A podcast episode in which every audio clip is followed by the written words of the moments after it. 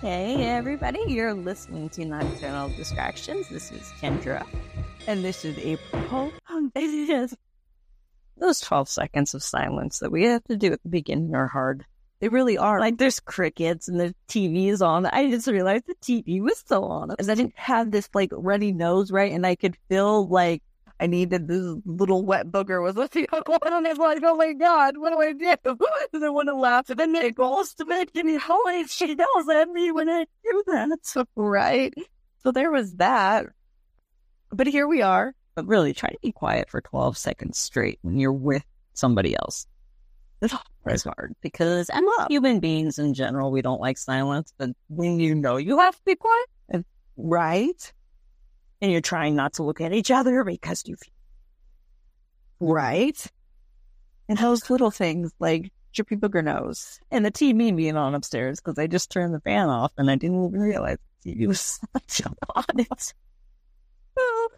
So hello, everybody. Obviously, it's late at night because we are nocturnal distraction. Well, it's o oh three in the morning. It's the witching hour. Oh, the witching. Oh. That's a perfect time to record. No, could possibly go wrong here. Nothing at all. I'm terrified suddenly. oh, you're going to record the whole way through. Oh my God. Listen, you're the strong one here. I'm the one. And when you don't aren't confident, then it's all Oh, I- right. I am confident in myself. I'm just not confident in technology. Oh, thanks. I'm joking. no, I get it. I, know get it. about technology. Dude. I'm just going to leave it at you. great technology. Yeah, but when- Technology has has some kind of strain. it really does. Um, so this is uh part two And I'm super excited about it. of the. Oh my! This is part two of episode three, the murder of Ana Kriegel. So if you haven't listened to part one, you might want to go listen to that first. Just get some background on Ana and it's some microphone and some different stuff as far as that goes. Right. And it's in this series that I'm doing of the different gradations of evil. So yeah, go back to part one. Get your fill in of of back information there because we're gonna go right into part two, which is um the rest of the case. it's not three o'clock in the morning. no. This is like middle of the day for me. What are you talking about? right. Gosh, I love you. Um. So anyway, this this is the second part of the case of Ana Kriegel, and this is level three of the gradations of evil scale, which is willing companions of killers, impulsive ridden, and have some antisocial trait. Yes. Um, that is not. Well, no, if you keep holding on it. Sorry, talking about power cord. That power. Sorry, I have to distract the entire show just to turn my phone on. I'm just going to turn it off. Here we go. There we are. Oh, ta-da! There we go. Oh, sorry. We're we are on um the morning of Monday, May fourteenth, two thousand and eighteen. So this is the morning of the day that Ana eventually goes missing. Um, so she's having breakfast, you know, normal day. She reminds her mother that she needs a note to get out of school that day at two thirty p.m. because she had a counseling appointment with Kildare Youth Services, which she had been attending once a week after uh, some talk of suicidal ideations at the school. Right. Um, speaking of which, I'm going to do a trigger warning now before uh, this. The rest of this case, you're going to hear about obviously murder. Um, there's going to be some sexual assault, although it's not going to be super super graphic. It's children, so there's that. right. I think that covered the trigger warnings. So if that's not something that talking, not talking, hearing about or it triggers you in any way, go ahead and skip this. Catch us on the next one. Right. And so, like, up until this point, her life has sucked from my point of view. Like, it's just been Yes. really hard. Hard. She's had hard life not because of her family, but because of just other kids. Right. And the bullying situation. And there was all these warning signs that nobody probably pieced together. And now, They did to a certain extent because they did have her in therapy. They did. They were trying to get her help that she needed, but And a teacher did say, "Hey, you know," but nobody took it too serious. Like to I the think they point. were to, um, I think they were as much as they could. I mean, And when you have a 14 14 year old, it's just, right? it's hard. And I mean, Nobody would think their kids Yeah. is capable of bullying. mhm. Everybody thinks, oh, they'll grow out of it. They'll get bigger. Um, that was not they'll the make case. friends, stop being so anti or socially awkward, that type of thing. And if you go to our Instagram and look at pictures of this girl, like, She was beautiful. yeah, she was gorgeous. Absolutely gorgeous. Like a runway model. honestly. And she didn't allow her impediments to like stop her from No. doing things. You would have thought she was a normal girl. Yeah. And all she wanted to do is make friends, but she just, she was socially awkward just because of different, like, she was way taller, she was adopted, all those various factors that other kids pick up on and are Which is about. Yeah.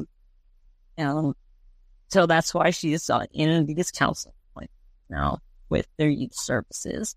And she had one at 2.30 that day. Yep. So she had to get a note. Yes. So she had, she went to school that day, and it was a usual day. She went for a counseling session. She came home. She had a snack. Went into her room. Normal day. And um, she also tried to call her mom after her appointment because they uh, called and texted each other throughout the day, every day. So that's a normal thing too. So she was very in contact with her parents. They were a close family. Um, her father, Patrick, was outside at this time. You know, it was May. The weather's warming up. So he just kind of hanging around outside. And at about 4, 4, 4.55 p.m., the doorbell rang. And at the door was boy B. Now, if you listen to part one, I'm going to just remind you that the two, I can't even say suspects because they were convicted. The two boys in this case, since they are underage, their names are protected by law in Ireland forever, like to never be released. Not even after they turn 18? Okay. So they're referred referred to in everything as boy A and boy. B. So right now, this is boy B at the door. Oh.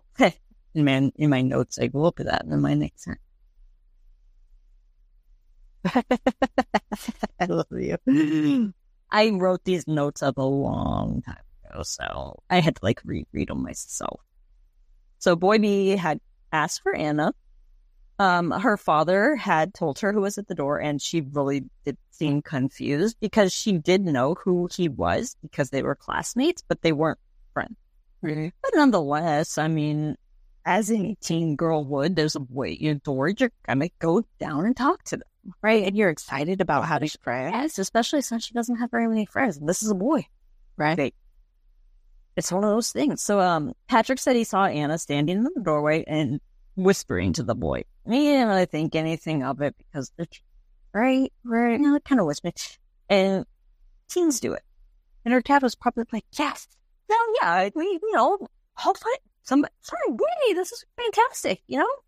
Um, she then ran back upstairs to get her her hoodie that she needed to put on, and she told her father that she was going to be going out and she wouldn't be long. Um, and her dad said, quote, I believe she meant it. I knew from the way she was saying it that she meant exactly that as far as like not being gone long. Right. Um, seconds after she left though, Patrick realized he hadn't actually asked where she was going. But um, he went to the door and saw them walking towards uh, St. Catherine's Park, is what it's called, which wasn't very far away. Uh, quote, she was happy when she left. She gave me a big smile. So nothing seems unusual this Right. uh, Geraldine, her mom, at about 5:10 p.m. was finally able to return Ana's call, but it went straight to voicemail.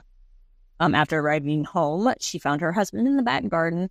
He told her Anna had gone out with boy B, and her mother says she immediately became concerned because he had nothing to do with her.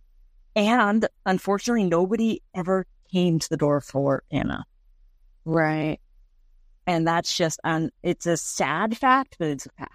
So she's automatically, her flags are like mother fat, her motherly flags are like, warning, warning, like something's off.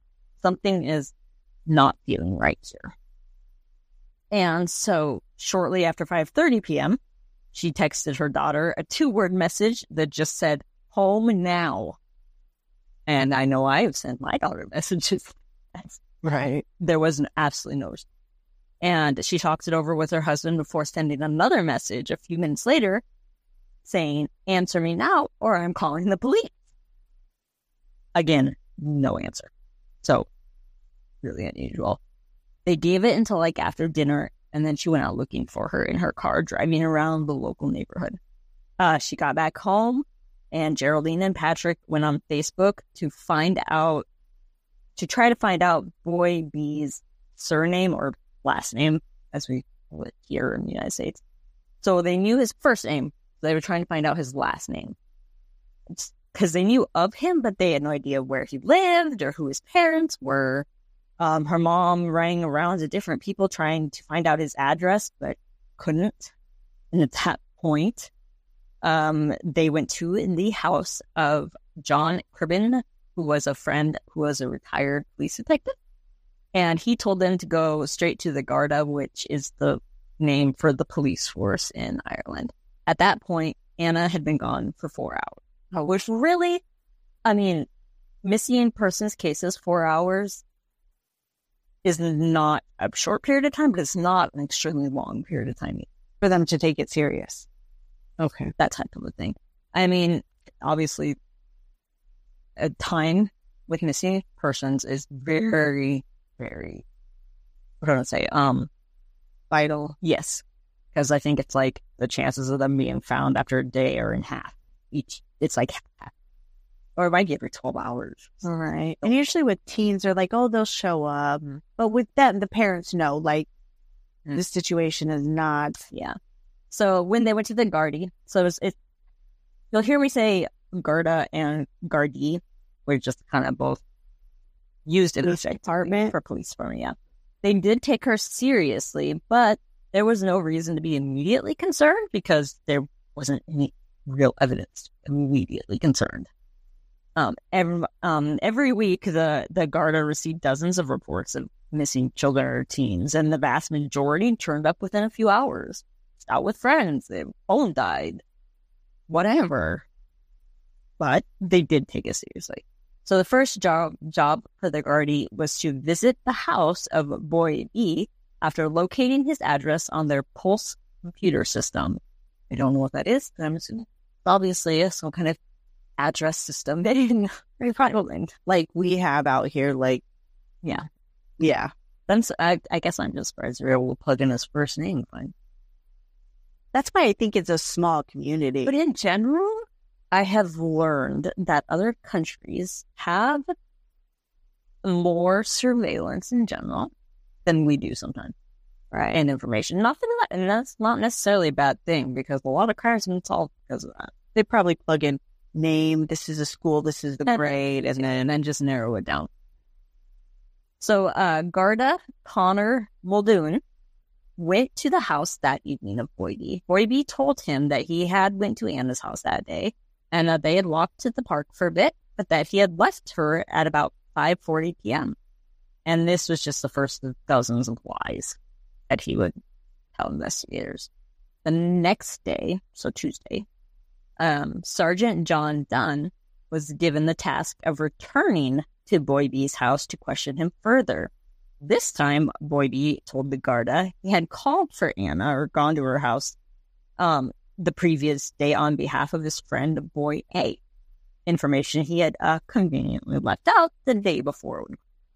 Mm. It turned out that Ana actually had a crush on Boy A, Uh-oh. but he wasn't interested and he wanted to meet up with her to tell her, which is what Boy B is saying. He said he brought Ana to the park where they both met up with Boy A, at which point Boy B left and returned to his house to do homework. And left her with Boy A. Mm-hmm. After this questioning of Boy B, as Sergeant Dunn was walking back to, I don't know, to his car or to the station, I didn't really say, he was stopped by a man and his son. The man had heard about Ana going missing and suggested the Garda check the back of the local sewage treatment plant as teenagers tended to hang around there. It was only later that day that Dunn realized this man was Boy A's father, and the teen with him was Boy A. Oh my God. So on Tuesday afternoon, so this is around 24 hours after Boy B first showed up at Ana's house, the decision was made to take Boy B to the park, this time with Boy A. Sergeants Dunn and Sergeant Hussey? Hussey? I wasn't quite sure on the pronunciation of this one. Sorry if I totally butchered that. Dennis tried to help me as much as he could.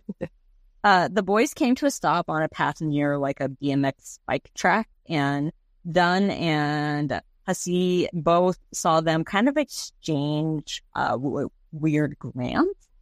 And it was kind of their first indication that the boys weren't telling complete truth about stuff. Right. Um, after the park visit didn't really reveal any more information, both boys were taken to the Lucan Garda station with their parents. So this particular police station, Lucan is the name of it. So he went with their parents. Boy A then gave a detailed statement about how he had spent that afternoon that Ana went missing. He said boy A, or sorry, he said boy B was one of his best friends and had stopped at his house after school. Boy A said he was doing chores, and so they arranged to meet in the park. When Boy B arrived, he was with Ana, a girl that Boy A said he knew from school, but not that well. He told Gardaí, quote, at one stage, Ana said to me, I have something to ask you. I was wondering if you wanted to go out with me. I was surprised. It came out of nowhere. I kind of knew she liked me because she'd kind of asked me out before. And he said that he wanted to tell her gently that he didn't want to go out with her. I said, I'm sorry, but I'm not interested. She didn't answer. She said nothing. She walked off. She looked annoyed and sad at the same time. So that's Boy A's side of that story. By this time, Boy B had also left, Boy A said. This is where things get a little bit even stranger. Yeah, this is where Boy A just decided to go out and molest a little bit.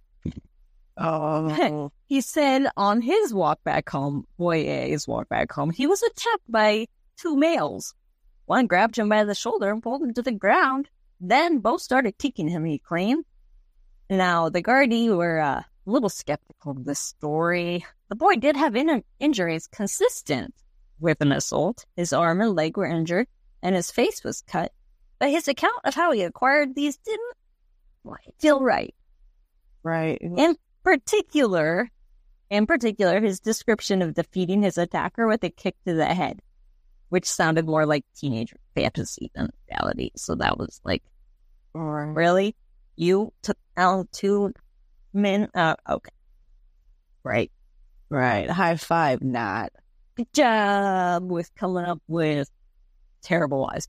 I how your Injuries came to be. right when they really probably came from her, huh? Mm-hmm. Oh my. I mean, like, honestly, if you're gonna do something terrible, get better. Terrible. Like, say you fell down on a bike or something.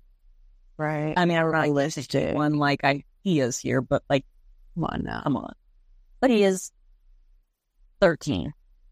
Keep in mind, both these boys are 13. So, the following day, so now we're Wednesday. That's three days Um, she went missing on Monday. So, almost. uh, more on the third day. Um, the search was kicked up a gear because it was nearing actually the 48 hour mark now. So there were now serious concerns that Ana may have been harmed or even killed. Unfortunately, those concerns would become reality. Which leads us to Thursday, May 17th, 2018. There was an abandoned farmhouse and it was called Glenwood House and it was built around the 1800s. Um, it sat on over about 100 acres and it was on the edge of this park, St. Catherine's Park. Which her dad could see. Yep. Well, the park was near where they lived, but I got to look up how big this park is. I mean, I'm assuming it's a fairly large park. Yeah, but it To where you're not going to be able to see all the way across the, like, oh, central. well, yeah. But park that has he seen Yes. his daughter going. It's on the edge of that. Yep. Um, and this, uh, it was located on Lucan Colony Road in an area known locally as Cold Blow. Ireland. I don't know. Okay. So, but this one, um, no, I just time out. That's all right. It's just so close to. Well, I know there's acres and Yeah, acres, yeah. but I mean it Yes, in the same town. but this one, so this that farmhouse at one time was this really beautiful farmhouse, right?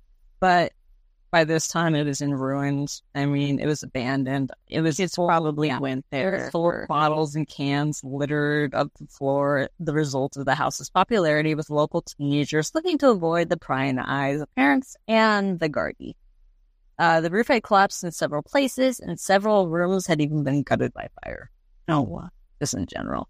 On the morning of Thursday, Sergeant Declan Burkall and his specially trained four person search team were deployed to an area of Lucan that included that part of St. Ath- St. St. Catherine's Park and Glenwood House. Um, so it stood on the end of a field, basically, and Burkall, like most of the local Gardaí, was familiar with the building, having responded to reports over the years. I mean, it, obviously. He searched the outbuildings while his colleague, Garda Sean White, went into the main house through the rear porch. At the end of one of the corridors at the front of the house, White looked into what would later be designated as room one. It was dark inside because the windows were boarded up, and the only light came from like a hole that was over through the planks of the windows. Um, in the gloom, White thought he could make out a figure on the floor, but it was dark. Um, he could definitely smell dry blood. The Garda would later tell a colleague he believed he was looking at either a mannequin or something terrible. In mind, No. it's never a man. I need a T-shirt. It's never a man. If you think it's a mannequin, especially around Halloween, it's never a mannequin. Go back and listen to our episode about that. That was like uh, so last year. um, so he called out to this figure in case it was actually a person, but no response was given. So, in line with his training, he stepped into the room to confirm what he thought he had seen, and then left and called first. Uh, Burkall, as the search team leader, entered room one to confirm what White believed he had seen. Inside, unfortunately, was Ana Kriegel's body. She was naked, except for her black sock.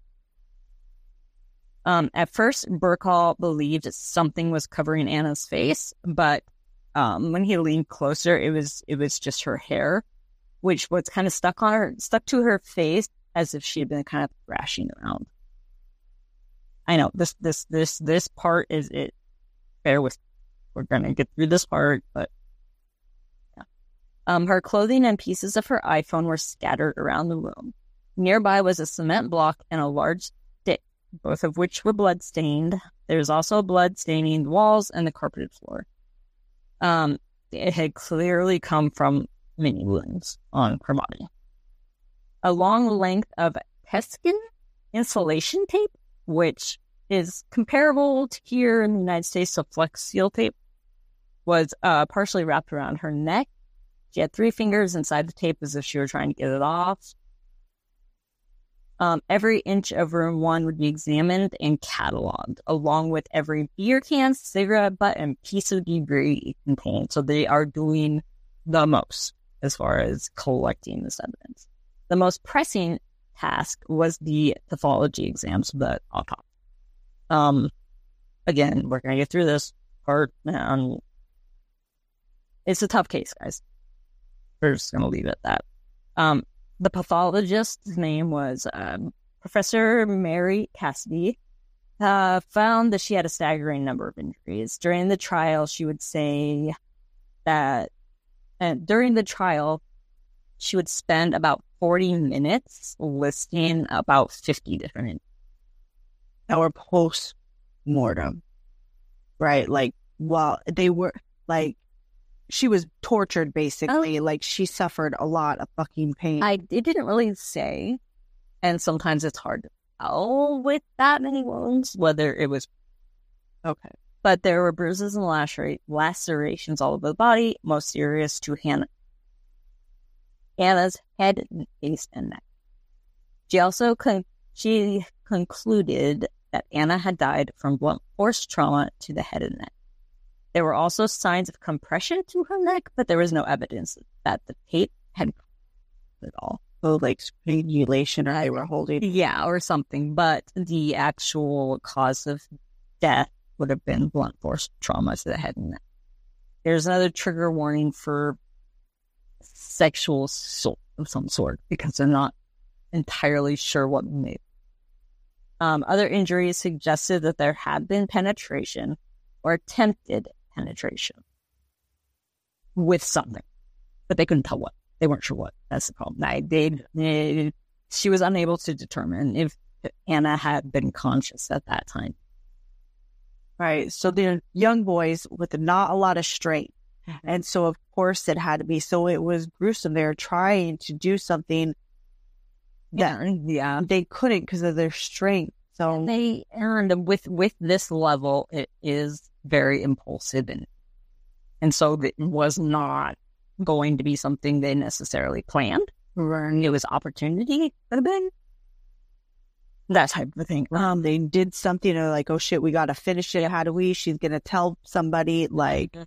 They probably wanted it quick and easy, but no Well, strength. they probably didn't figure she would put up a fight either because she was socially awkward and bullied. They probably just figured that, well, you will just be quiet.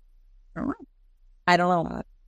Um, based on, though, the forensic evidence, the Garda suspected Ana had been beaten to the ground with a heavy stick shortly after entering the room, uh, then hit four times with a heavy object such as the concrete block.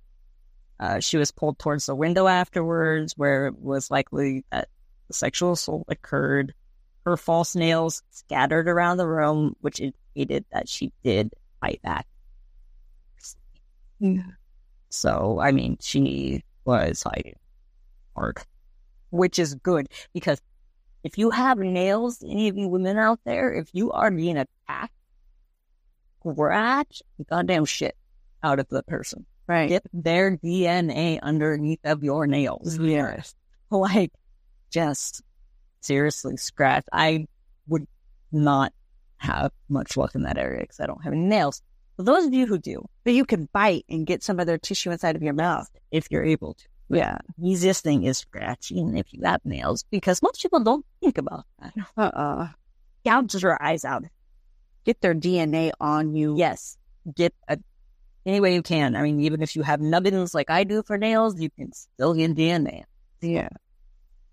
So, despite the huge amount of forensic material to see, unfortunately, nothing immediately pointed towards the sus- suspect. All the fingerprints and blood belonged to Ana. A scientist from Forensic Science Ireland, if I was, I guess, CSI. So, the FCI. Oh, yeah, It's just called the Forensic Science Ireland made a grim breakthrough when they examined Ana's top and discovered semen stain. But that's also a good thing Yeah. because then at least it's not from Ana, right? So the focus of the investigation immediately returns to the two boys, obviously. Um, but before bringing them in for further questioning, they wanted to wait for this forensic proof that at least one of them was at the scene. Because when it comes to these types of cases, you want to make sure you have something before you even arrest them, bring them in, etc. Because you can only hold them so long. Right. And if it's wrong, then they have to let it. go, one, let them go, and then there might be a flight risk. Who knows? Where they wanted to be for to have certain. something. And that came back though a few days later when Forensic Science Ireland reported that Ana's blood was actually found on Boy A's boot, which had been taken by the Gardaí because they had been investigating the allegation that he had been assaulted by the two men in the park. Oh. So him making up that story prompted them to take the boots because they thought they were going to be investigating that crime. Well, He just fucked himself. again, not only did he make up a story, he gave him his boots. Right. Um, a week after Ana's body was found, Gardaí were granted a warrant to arrest. So was like Ana's blood was on A, Boy is boy A's boots, so that put him there. And then I'm guessing the semen was B. we will get Okay, sorry, no, I like you're- jumped ahead. That's okay. So, from the very beginning of the investigation, exceptions were kind of made for their age as far as questioning went. Some were required by law, others were at the discretion of the Garda, lawyers, and other judges. So, this is where we're going to kind of get into the differences in how things are done in Ireland as compared to uh, here in the United States. We're we're just going to use our own country for it. Um, both boys' parents were informed on the evening of May 23rd that their sons would be arrested the following day. So they gave him a day. So there's already like one difference. The parents were asked to bring them to the Garda station in the morning. So instead of going to arrest them at their house, they were asked to bring them in. However, the parents were not told that their homes would be searched immediately after the arrest. Now, I think here in the United States, you have to tell them their home. I don't You have the a running a search warrant. they, they have a search warrant, but I don't know if here you can just search somebody's house without them knowing at all whether you have a warrant. Oh, so they brought their kids and while Yeah. they were gone. While they were gone, they went and searched their houses, but the parents didn't know that part. Ah, So I think that's right. I think that's a good thing. Um, Yeah.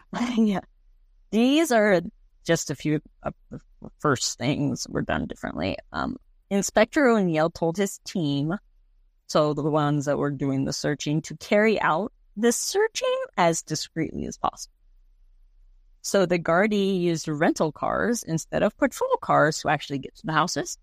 They wore plain clothes and put their evidence bags in black sacks before they were taken out the houses totally different than here in the United States. Here in the United States, you have full blown car, police cars with their sirens and lights up and down the street. They'd have crime scene tape. You'd have uniformed people, evidence bags being brought out, but They kept things quiet. and I think that a lot of it had to do with their age. A lot of it had to do with discretion of what they decided. Right. And probably like if everybody knows that's what's happening, you get outsiders coming in, Mhm. putting their opinions and voices and Like here, right. And some parents like what a shock one to find out that your child did something like this. Mhm. Like how do you explain that to other people when you Mhm. can't even explain it yourself? Yeah. Well, I mean, and their parents are luckily at, or not luckily with them at the station. So now we're going to get into.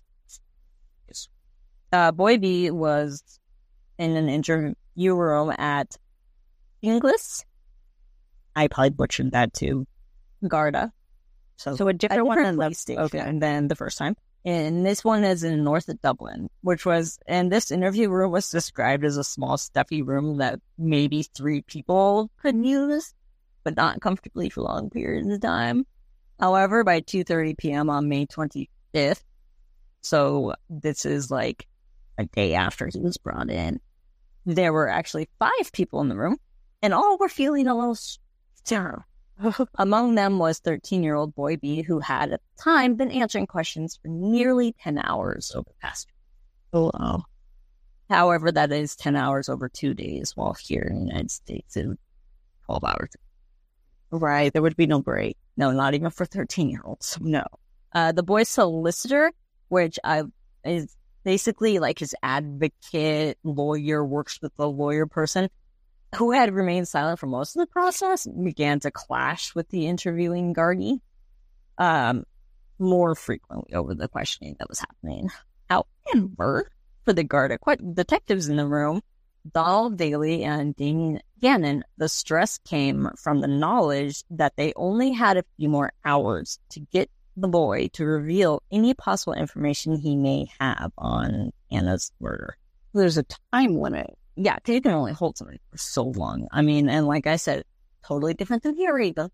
I think here, um, because I mean, they were already arrested. I'm not sure if they were charged. So here's the thing.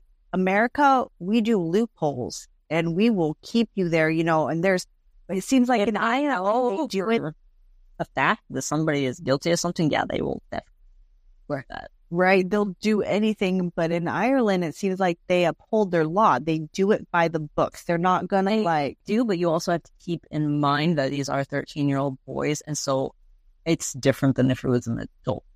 right? And it, I don't know what the law is for these. right? And it seems like they might have understood like, and I don't know how it is with all the severity of it. Like if you have one false move or you accuse wrong, like, And we'll get in okay, because I'm going to kind of go through that system. okay, Just because the whole process of how they go about doing to me was also interesting, just because it's different than here. yeah, you know, and it was just a different perspective how different countries. do. So, the investigators, while having a mountain of forensic evidence, it, it was not against boy B, who they're questioning right now. It was against boy A. Right. But by this time, they knew boy B was present when Ana died, and they knew he had played a role in bringing her to the abandoned house where she was killed. So somehow they had that in already. They were trying to get him to say something. right. Like here's this. Mm-hmm. They just needed him. But they can't like kind of flat out say that type of a thing. Well, they're trying to kind of coax it out of them. Right. Uh, Boy B had started the interview process the day before by repeating what he had first told them the previous week. That Boy A had asked him to get Ana in, um, this is where she actually lived, which was Leixlip, which was just outside Dublin in County Kildare, and bring her to the park so they could. And that he left Ana with Boy A before going home to do his homework. As part of the investigation, however, the police had examined more than 700 hours of CCTV footage, so closed circuit television, from the area around where Ana disappeared.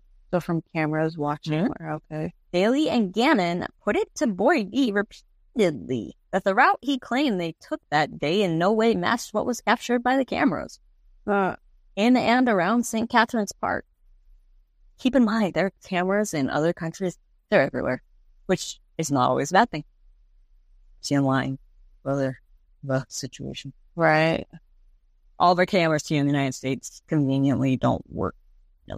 Uh, right. I don't know how many cases there are like that. So anyway, Boy repeatedly said that the route he claimed he took that day in no way matched what was captured in the cameras.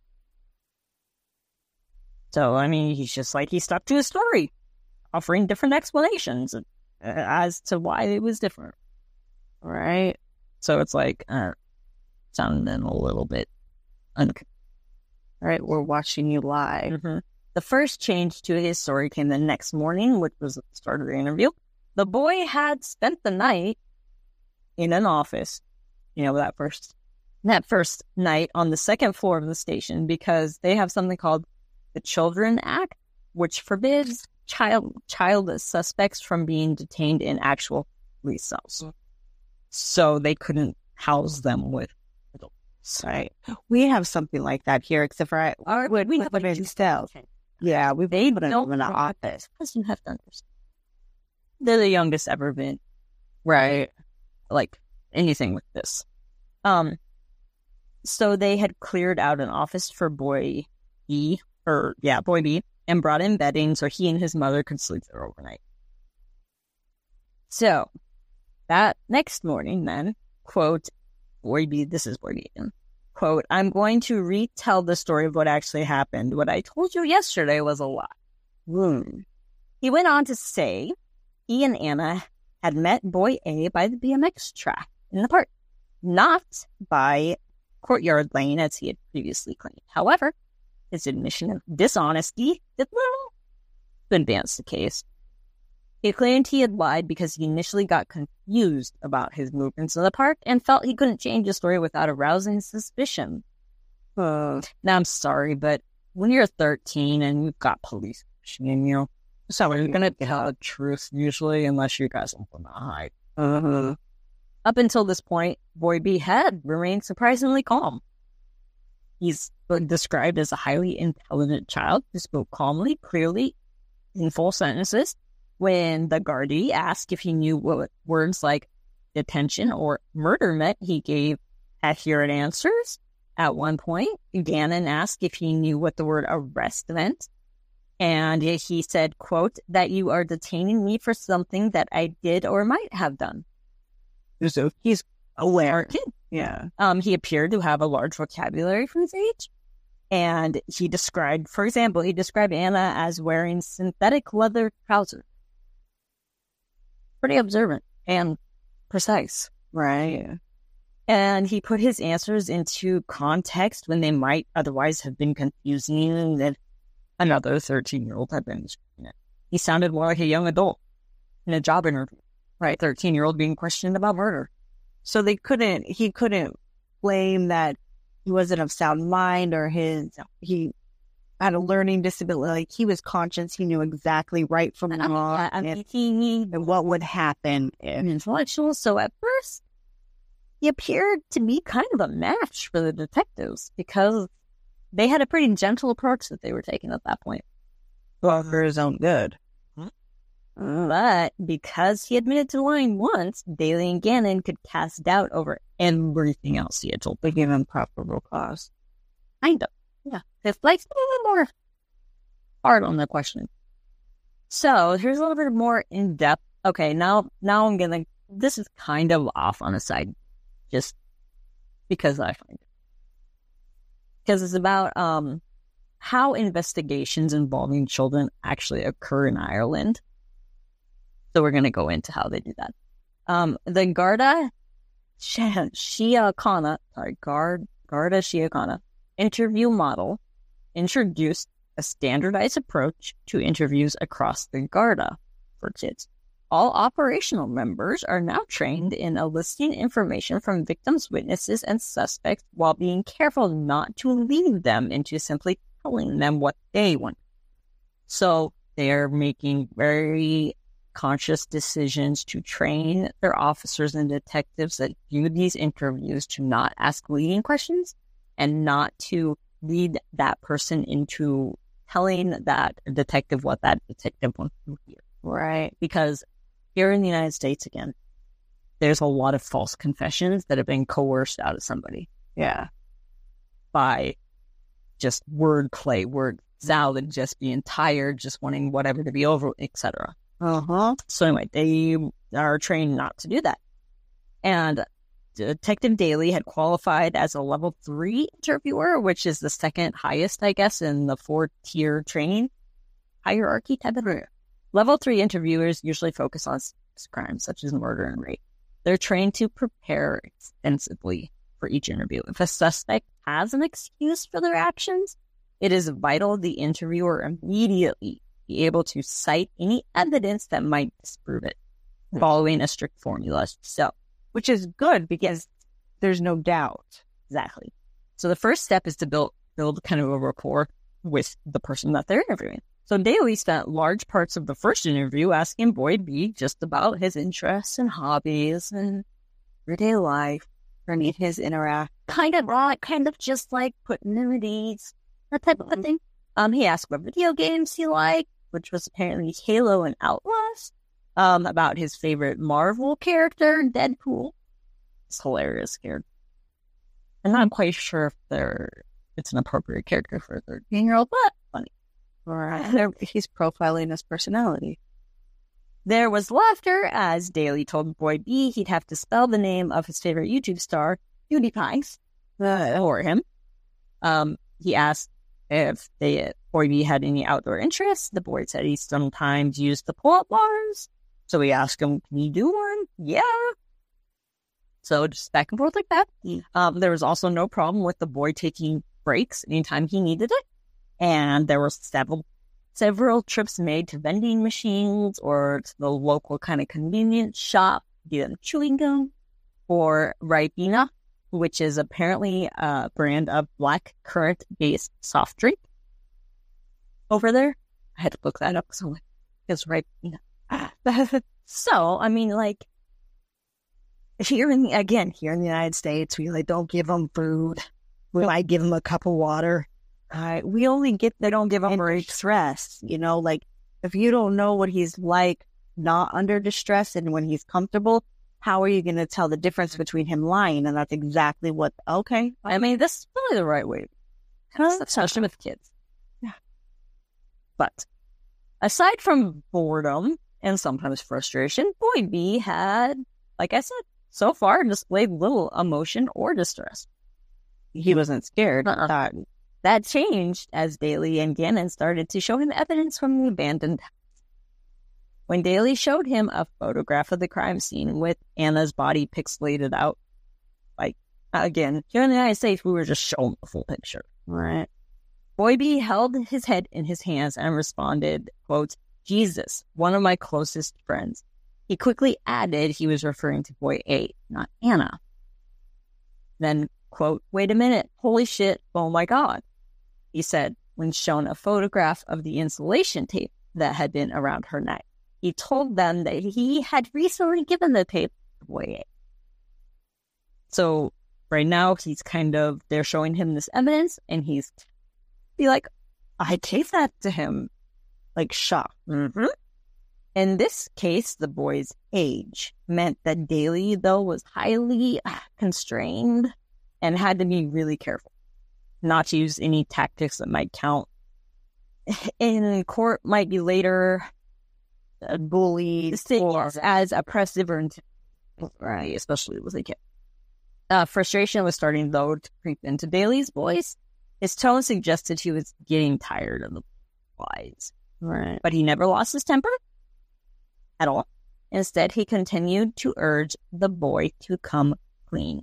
Quote, You owe it to everyone to start telling the truth here. You owe it to your ma'am, the mom, to yourself to tell the truth. Because unfortunately, a girl has been brutally murdered. The most important breakthrough came on late afternoon of May 25th, about halfway through interview number five that they had. So, I mean, they're all broken up. So, Boy B took a deep breath before telling them that Boy A went into the house with Ana. Quote, I left, and that's when I heard the scream, and then I ran, he said.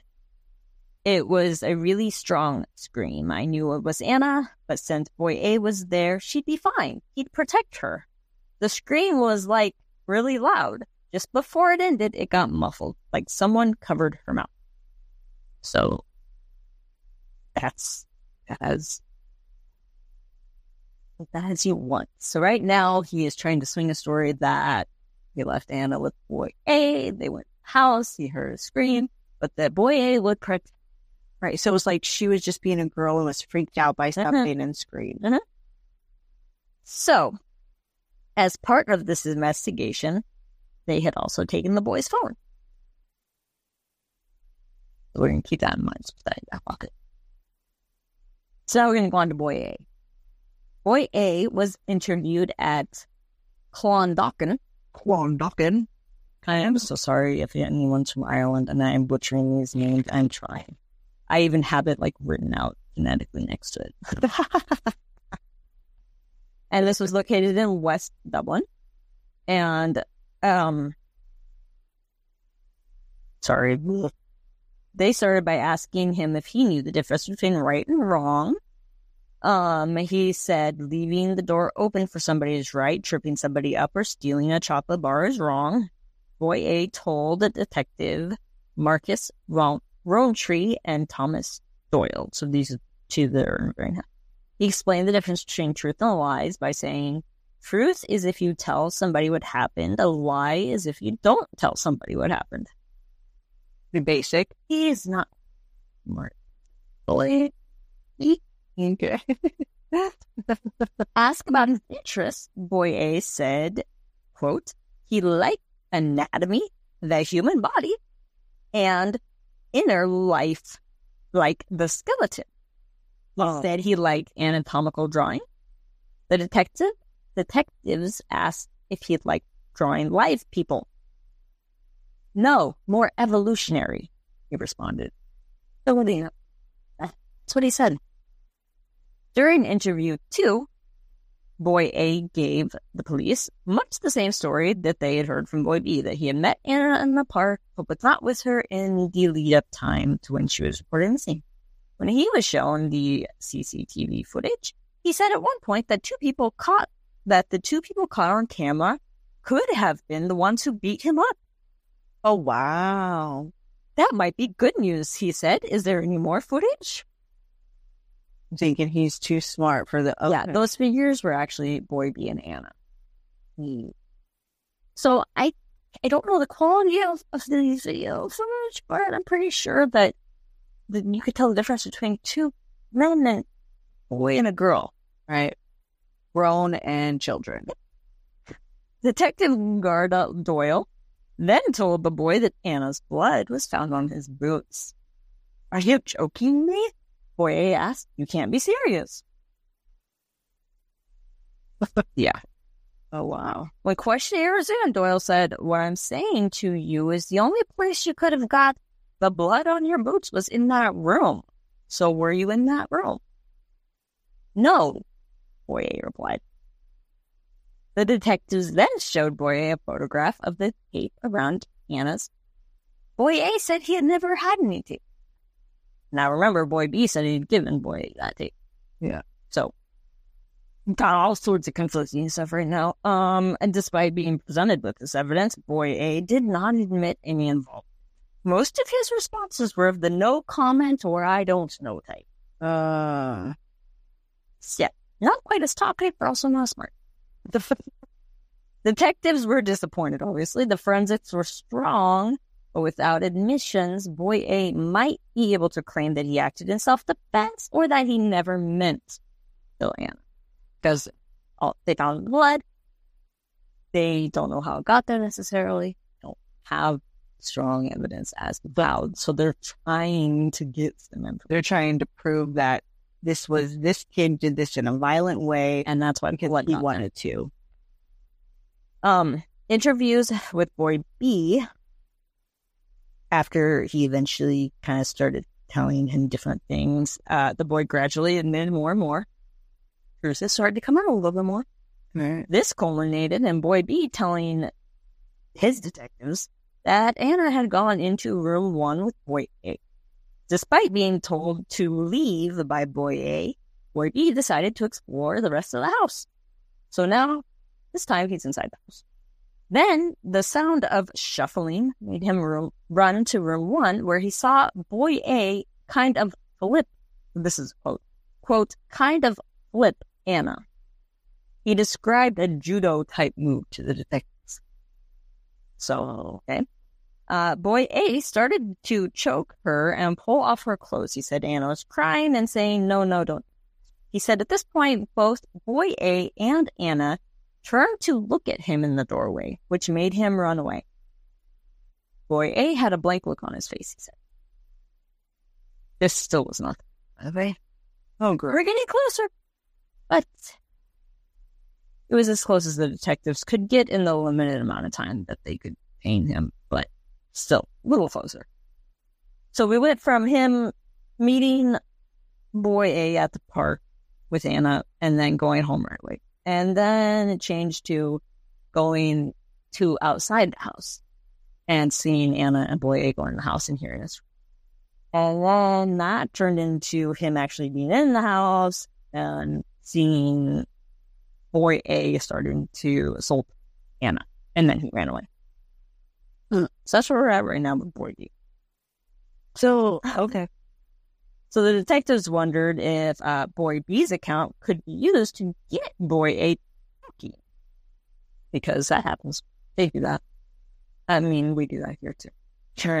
you know, but here we just flat out lie about what said. Yeah. This, they have the actual proof. Yeah. Um, because perhaps boy A would realize all the blame was being put on him and wants to defend himself.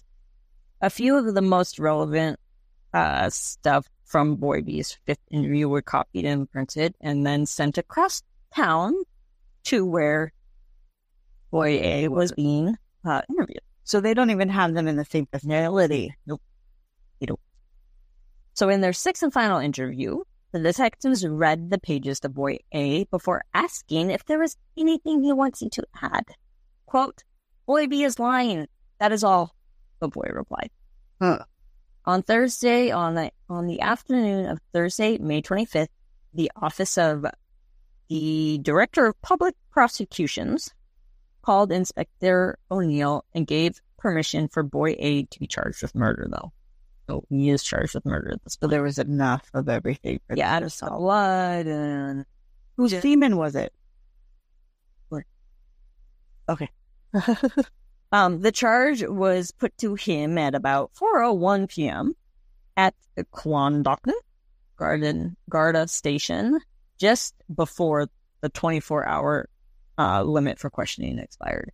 So I think, um, even though they were there maybe multiple days, they could only enter 24 hours. Okay. That's why it was broken up into like six different I gotcha.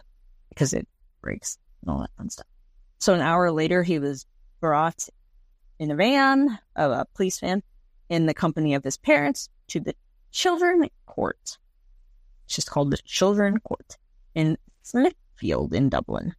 His first court appearance of many. Like a lot of these things, like I get confused because I Dublin. All these county, co- like they're all within the same place, folks. You guys have to still keep in mind that Ireland is not very big. Right. You know, it's four hours across the whole entire country. Right. So short drives. I mean, it's more than four hours across our states. Right. So like Dublin and this name and that, those are like the states. kind of like, yeah, I, They're the states yeah, part of the I, country. I think I, I asked Denis about that. or towns inside of states. They're kind of towns inside of states, inside of country or counties. I mean, it's just like confusing this year. So like Dublin's the state, say, and all these other little things are the towns inside of know, townships, counties. I mean, like here in the United States, you've got state, county, city, township, Right. whatever all those things that we got on the whole tangent about no time about what the difference is between a town and a township and an unincorporated village. And So like Dublin would be Nebraska, we, and all these other little names would be like Overton, Central City. I don't, don't quote me on that because it could be one of those things where it's like New York City has like the different boroughs, but they're all within New York City. So you've got Yeah. Harlem and Queens, but they're all New York, New York City, City. but it's different areas. Yeah. Don't me on that. You guys have to remember, I wrote these notes forever ago. But Dublin would be the state inside of Ireland. Okay. Okay. feel like I think I don't know. Um, so the police normally announce arrests in murder investigations shortly after they occur, particularly in high profile cases, which this was. But here they did make that exception. The rest of the boys was not even made public until just before boy A was due at court. So the whole time they were interviewed, detained, whatever, like nothing. At, Okay. um, they said that they were concerned about vigilante behavior against the boy's family. Uh, local Gardaí would later uh, mount extra patrols to basically ensure the family's safe. So that's also different, right? Because here in the United States too, you have somebody who's being interviewed or arrested for murder. Nobody cares about the family and that they're not somebody like go after them, even though they should, Right. because the families often don't have anything to do with anything. Yeah. And then they are persecuted Yeah. or, you know, vigilante against them when they're just like, it's my third cousin twice removed. Like, to leave me alone. And personally, I feel like that wouldn't have even happened because this entire fucking town knew what was happening to that child. I don't care. My opinion, Mhm. my opinion is Mhm. a lot of people knew, They Probably. were aware. They're very good So see, we're over here. Time out quick because we're about to hit an hour, so So we're like at a potty break. Yes. I'm gonna I'd have a cigarette, but I'm not uh, all the time smoker, so it was kind of exciting. Uh, We're just gonna take a quick little.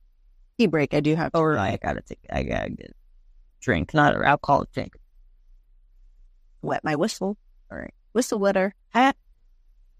Can't whistle. Me neither.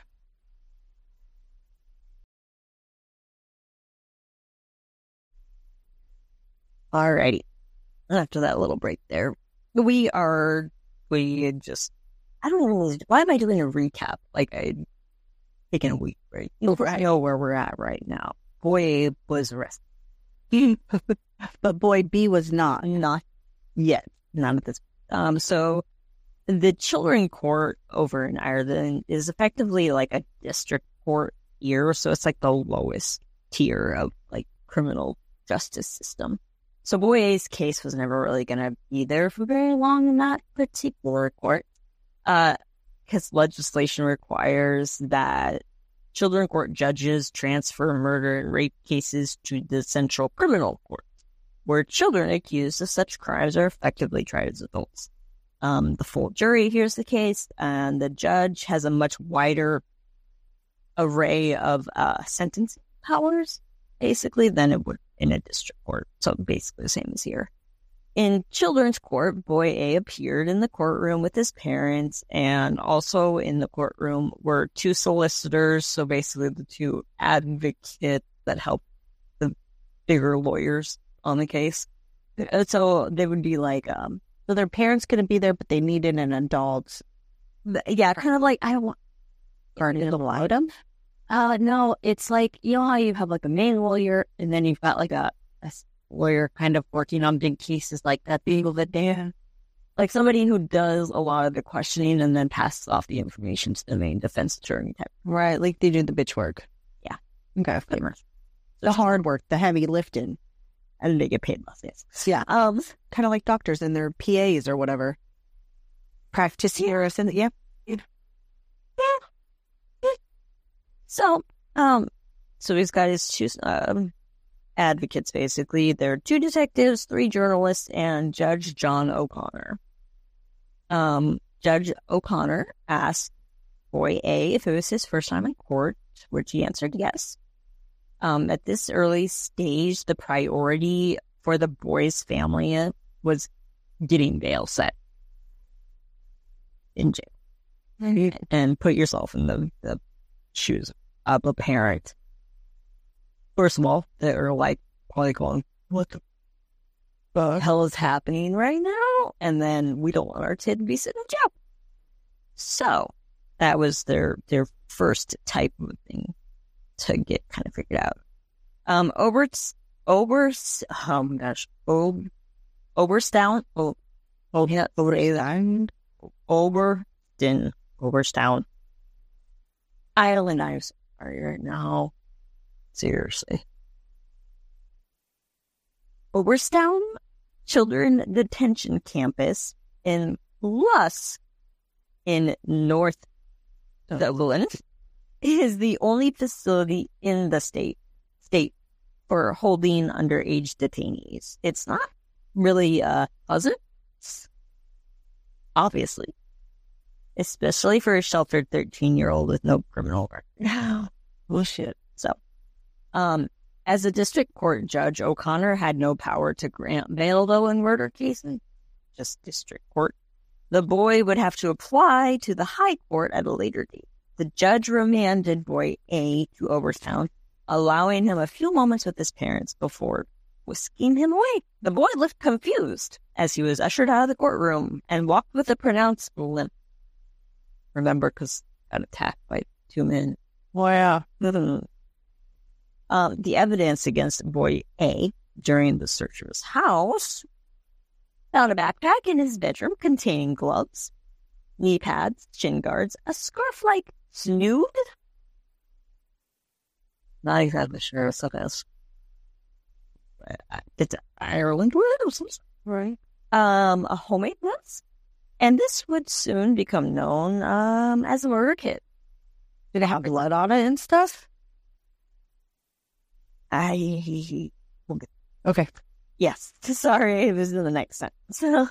Ana's blood was found on the inside and outside of the mask, as well as on the knee pads, gloves, and So he knew what the fuck he was going to do. That that kid was premeditated. He was trying to. Okay. Oh. When the analysis of the skin.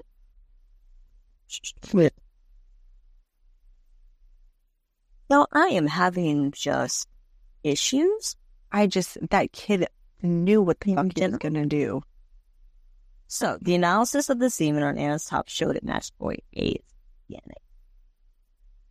Agarda got permission to charge him with aggravated sexual assault Also, the aggravated part referred to the extreme violence.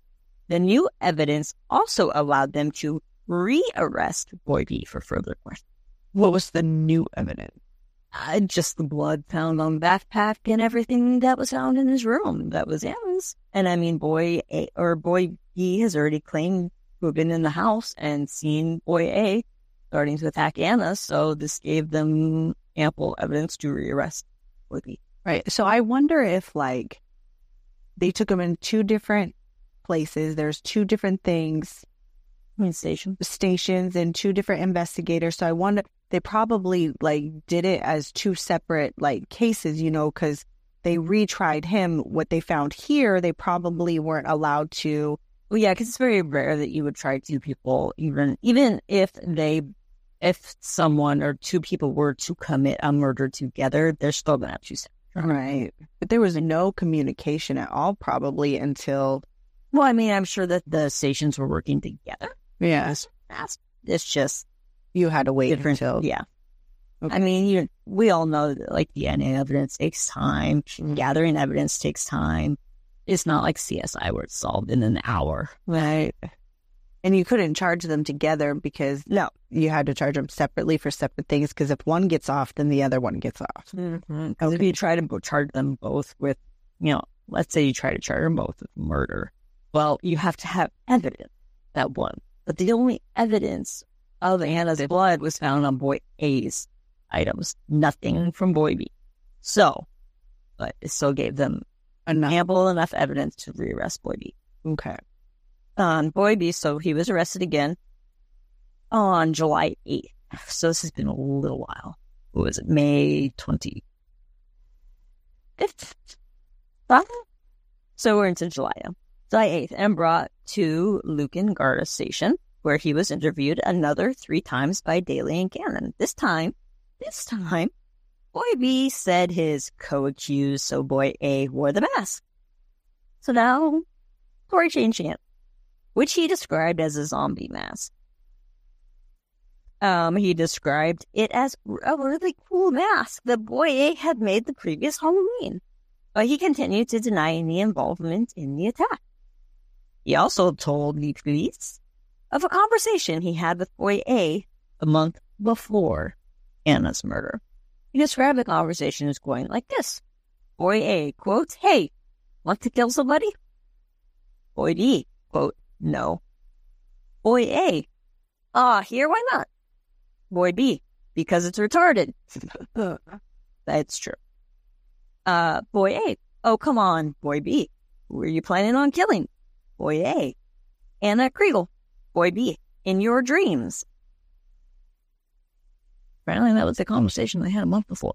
Oh, so B said he presumed that his friend was scene and that he always said things like that. He repeated that he had no idea what his plan- his friend was planning on May 14th.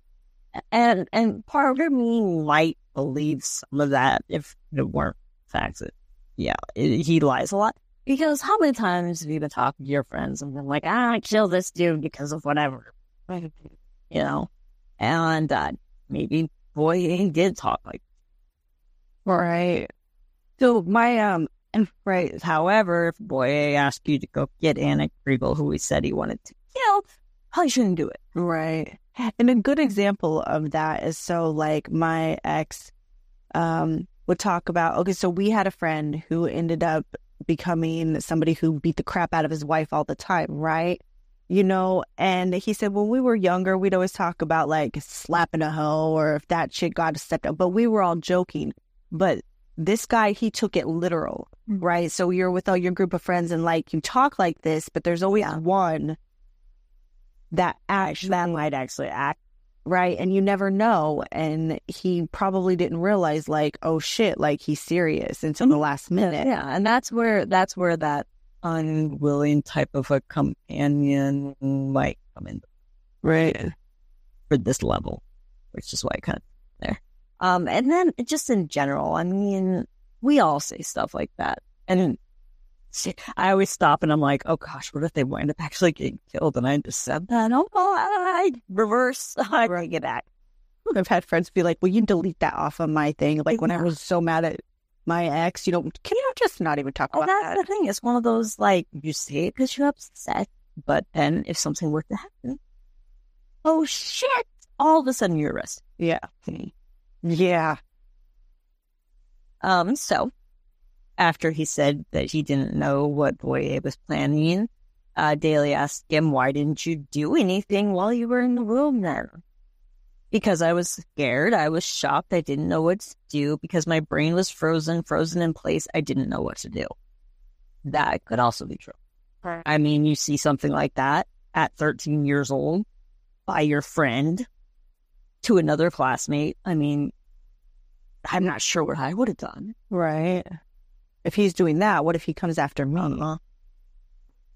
Um, he lied to the police the day after Ana went missing because he was just trying to forget about it and pretend nothing happened, which I think is a fairly uh, normal thing for third to do to cope, right? Because how do you process that Right. at that point? Uh, the boy replied he was scared of being framed by boy A. He said he was ashamed of not helping Ana that day, but you could have saved her. The detective said, I know. Why didn't you try to save her? I don't know. I didn't know he would murder her, Boy B said. I kept thinking to myself, this isn't real. This isn't happening. I kept thinking, Boy A wouldn't do this. It's not like him. The detectives suspected that Boy B still wasn't telling the whole truth, but they had to either charge him or release him. Four days later, then again, he was rearrested and charged with Ana's murder. Um, he made no reply to that charge. In the children court that day, he addressed the hearing twice, once to confirm he had never been in court before and once to ask if he could go to the bathroom. So he would also have to apply to the high court for bail.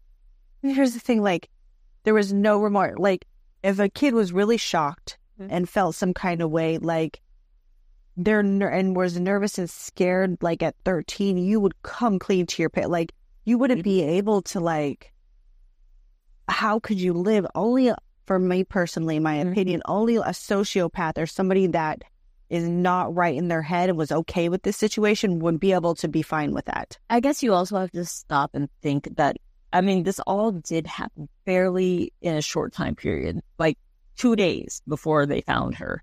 So, and he was questioned almost immediately because he was the one that went to Ana's house. So he really didn't even have time to come to anybody if he wanted to because he had already started lying. Right. And then he was afraid that if he started telling the truth at that point, that it would look, Right. because as a 13 year old, the brain's not fully formed No. at all. But he held it together though, like in his things, he was very yeah And I think, I mm-hmm. think in my notes as I go down farther, the psychologists kind of come into play and start talking about this. right because he knew right from wrong. He knew, and he knew they wouldn't frame him. With the knowledge that he knew, But he might not know how forensic stuff works.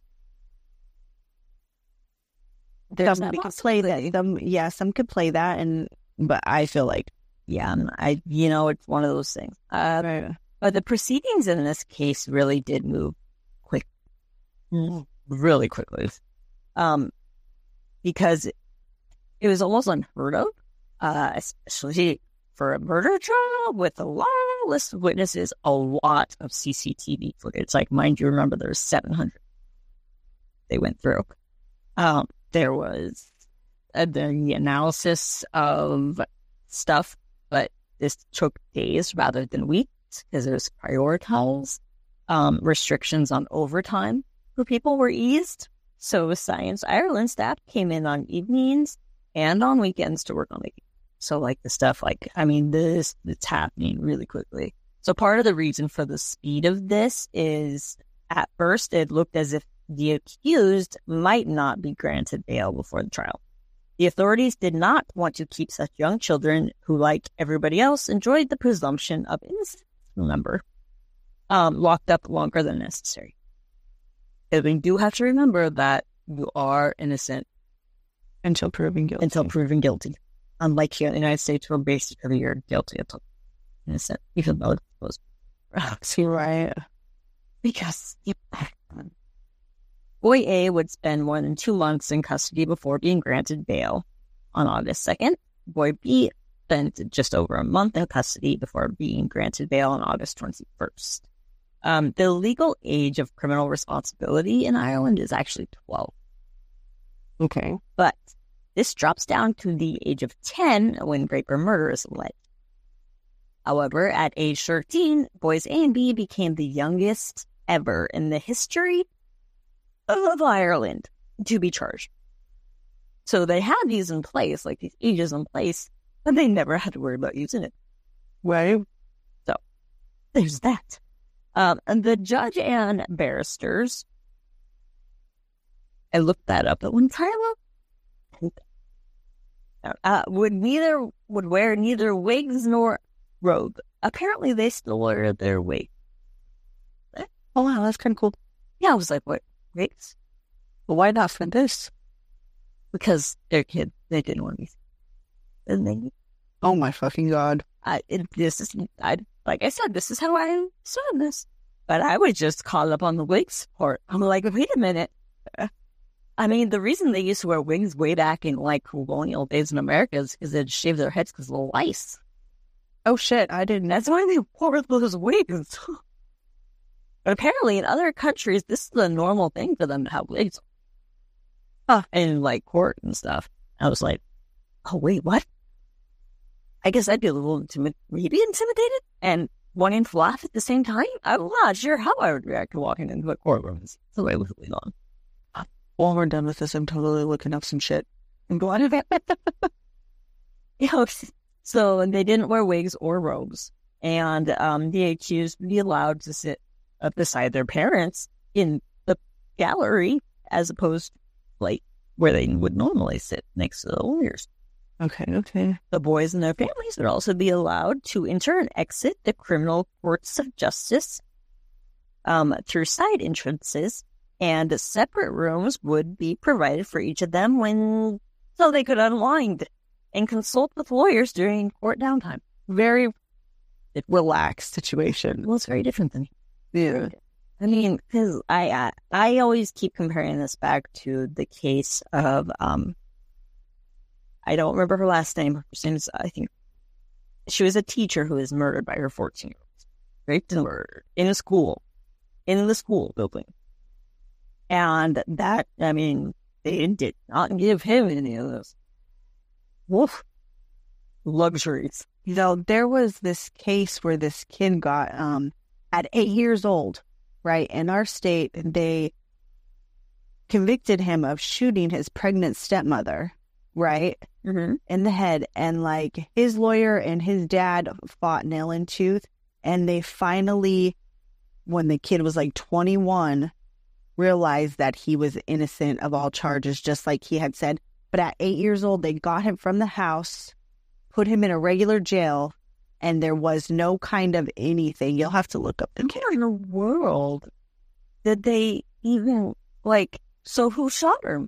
Shot her? um I. Because if he was found innocent, does that mean that he didn't shoot her? No, that he- it was just like an accidental? No, there was a silver truck that was outside of the house, and the son even remembered because they lived not like in the country, but there wasn't a whole lot of houses, and they had a It routine, was very. You know. But they knew the son was like there was a silver truck, and they never presented anything. And I think it was like an ex boyfriend or her previous marriage. It was Soft like window? um, no, it- the it was a muffle like it. Yeah. It was like they tried to conceal the sound Yeah. and stuff like silence. yeah Did they just leave the gun with the boy? no they didn't have any cut this is the thing Okay. that was crazy yeah we'll I'll have to look it up. Yeah. yeah. That sounds ridiculous. yeah That's the unit. yeah Okay. So anywho on to this let me my brain back on this. Um, so guilty pleas are extremely rare in murder trials over in Ireland uh, because it carries an automatic sentence, right basically. they do it one time and that's it Yeah, and no matter what approach the accused takes, whether it's insanity, yada yada yada, um, there's no sentencing like discount, quote unquote, for a guilty plea. Like sometimes here in the United States, right? complete guilty for like a, a shorter sentence. For that over there for murder trials, there's not. Oh, they don't do a plea bargain. There's no No. murder is murder. Nope. That's it. If you plead guilty to it, That's it. that you get life sentence automatic. Okay. In the story. So even if the evidence, um, sorry, go back. Um, as there is no sentencing discount, uh, defendants reason that they have little to lose by taking the chances on a trial. Then Right. because Regardless, you get what you get. yeah, It'll fit. even if the evidence is damning, they may be acquitted on a technicality or because of an investigation deficiency. And that's why they're so thorough. Um, the dynamic then changes if the accused is a minor even more. The Children Act is silent on whether the automatic life sentence applies to children convicted of murder, but the prevail like the prevalent legal opinion is that it does not, and that judges may impose a lesser sentence if appropriate. But you have to also remember at this time, nobody this young had been charged with murder, so this was like an all new kind of a thing. Right. In the state. They're like, They were making it up as they go, not making it up, they, but they were trying to follow rules meant for like almost throughout. or for minors uh, accused of lesser charges. Right. It's like their case set the precedent on what to do and what not to do from there on out. Okay. Um, the mm, they reasoned that the jury was bound to be prejudiced against their uh, client by Boyd, the client being Boy B. Repeatedly, oh my God, sorry, hold on, reverse that again.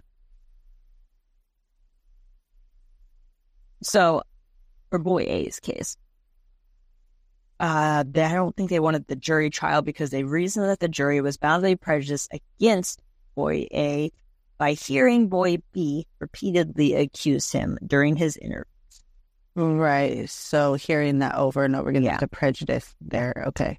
So, the interviews of one defendant cannot be used against a co-accused. Okay. Boy A's defense team argued that the jurors could not help but be influenced by the content of the interviews, even if they were warned it was irrelevant to the case against their client, which of course makes sense. Can't unhear something. Yeah. It's like even in courts here, like um, you hear somebody being like objection and then sustain. So basically, the jury is supposed to forget what they just heard. Right. You can't. So they have a jury where you're not allowed to present to them Some stuff. most stuff. It, Well, the interviews. the interview. Well, you can present the interviews, but they're supposed to disregard them. Yeah. So basically, you just have to give them here's the evidence that we have, but you can't explain how you obtain the evidence. Not necessarily. It's, it's more along the lines of, "Hey, we're going to tell you this, but you're going to be warned that it's irrelevant to the case." but only for whatever boy A said against the. Or be that against boy A, All right. and vice versa. Okay. I gotcha. Yeah, it's kind of there. Um, but, however, because uh, this was all just their de- the defense for boy A trying to get stuff out. All right. Thing. However, it failed. Like, because the evidence of what he had, and just like, Yeah. you really didn't need any of the other stuff. Yeah. So, um, it was quoted as saying it would be a distortion of the factual background of the entire factual matrix of what happened in the lead up to the death of Miss Kriegel was not set out in full to the jury. The judge ruled.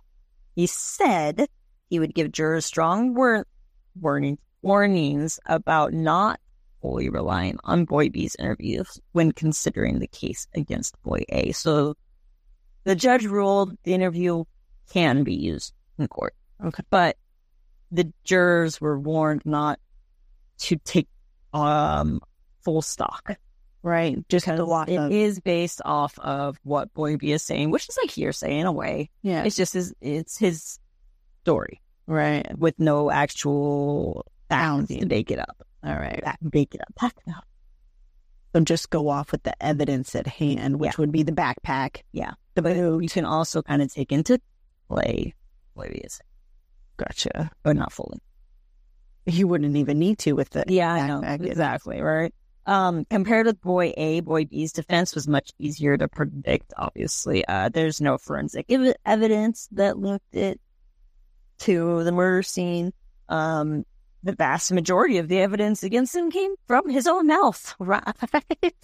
if he had remained silent, he would probably never have even been charged. Because boy A never said anything about boy B being there Oh wow. in the house. Boy B at all of it.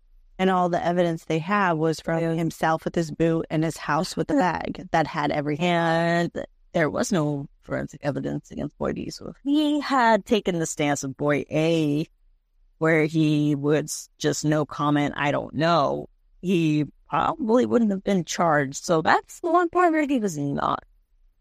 Right. And that's also the one part where you can probably see where he was right. He didn't know what the fuck. This other kid knew and he knew to shut the fuck up. Mhm. So in early 2019, um, the legal team then for Boy B asked a Dr. Colum Humphreys, who is an experienced forensics uh, psycho or fr- holy crap. Shrink. My mouth is not making words properly tonight. I think you're doing fairly well. No, you're doing good. An experienced psychologist specializing in childhood trauma. They asked him to examine Boy B and um, the interview tapes that were obviously they they record all these interviews. Having done so, Humphreys diagnosed the boy with PTSD as a result of written. So there's that. The PTSD contributed to the boy telling uh, lies, basically, in an effort to protect himself. He wrote, The doctor said it was his opinion that boy B had no knowledge of what was going to happen to Ana.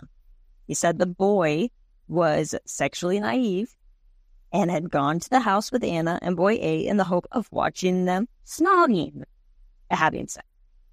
Snogging is in like other countries. Okay. So basically, he thought they were just going to have sex. He didn't know what it was like or didn't know anything about it. So he was just, you know what?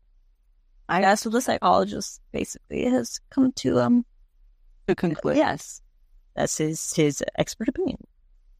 Right. So, um, throughout this testimony, um, bring back uh, the pathologist, the one that did the autopsy. Um, she described the process, the injuries. Um, boys A and B were both excused from the court that day because of the graphic nature of the evidence. Oh my fucking god.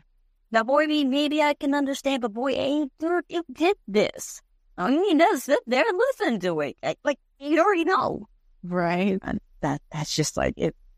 What? But did you think they were You were showing the graphic nature of what he caused. right? Wow. Okay, then.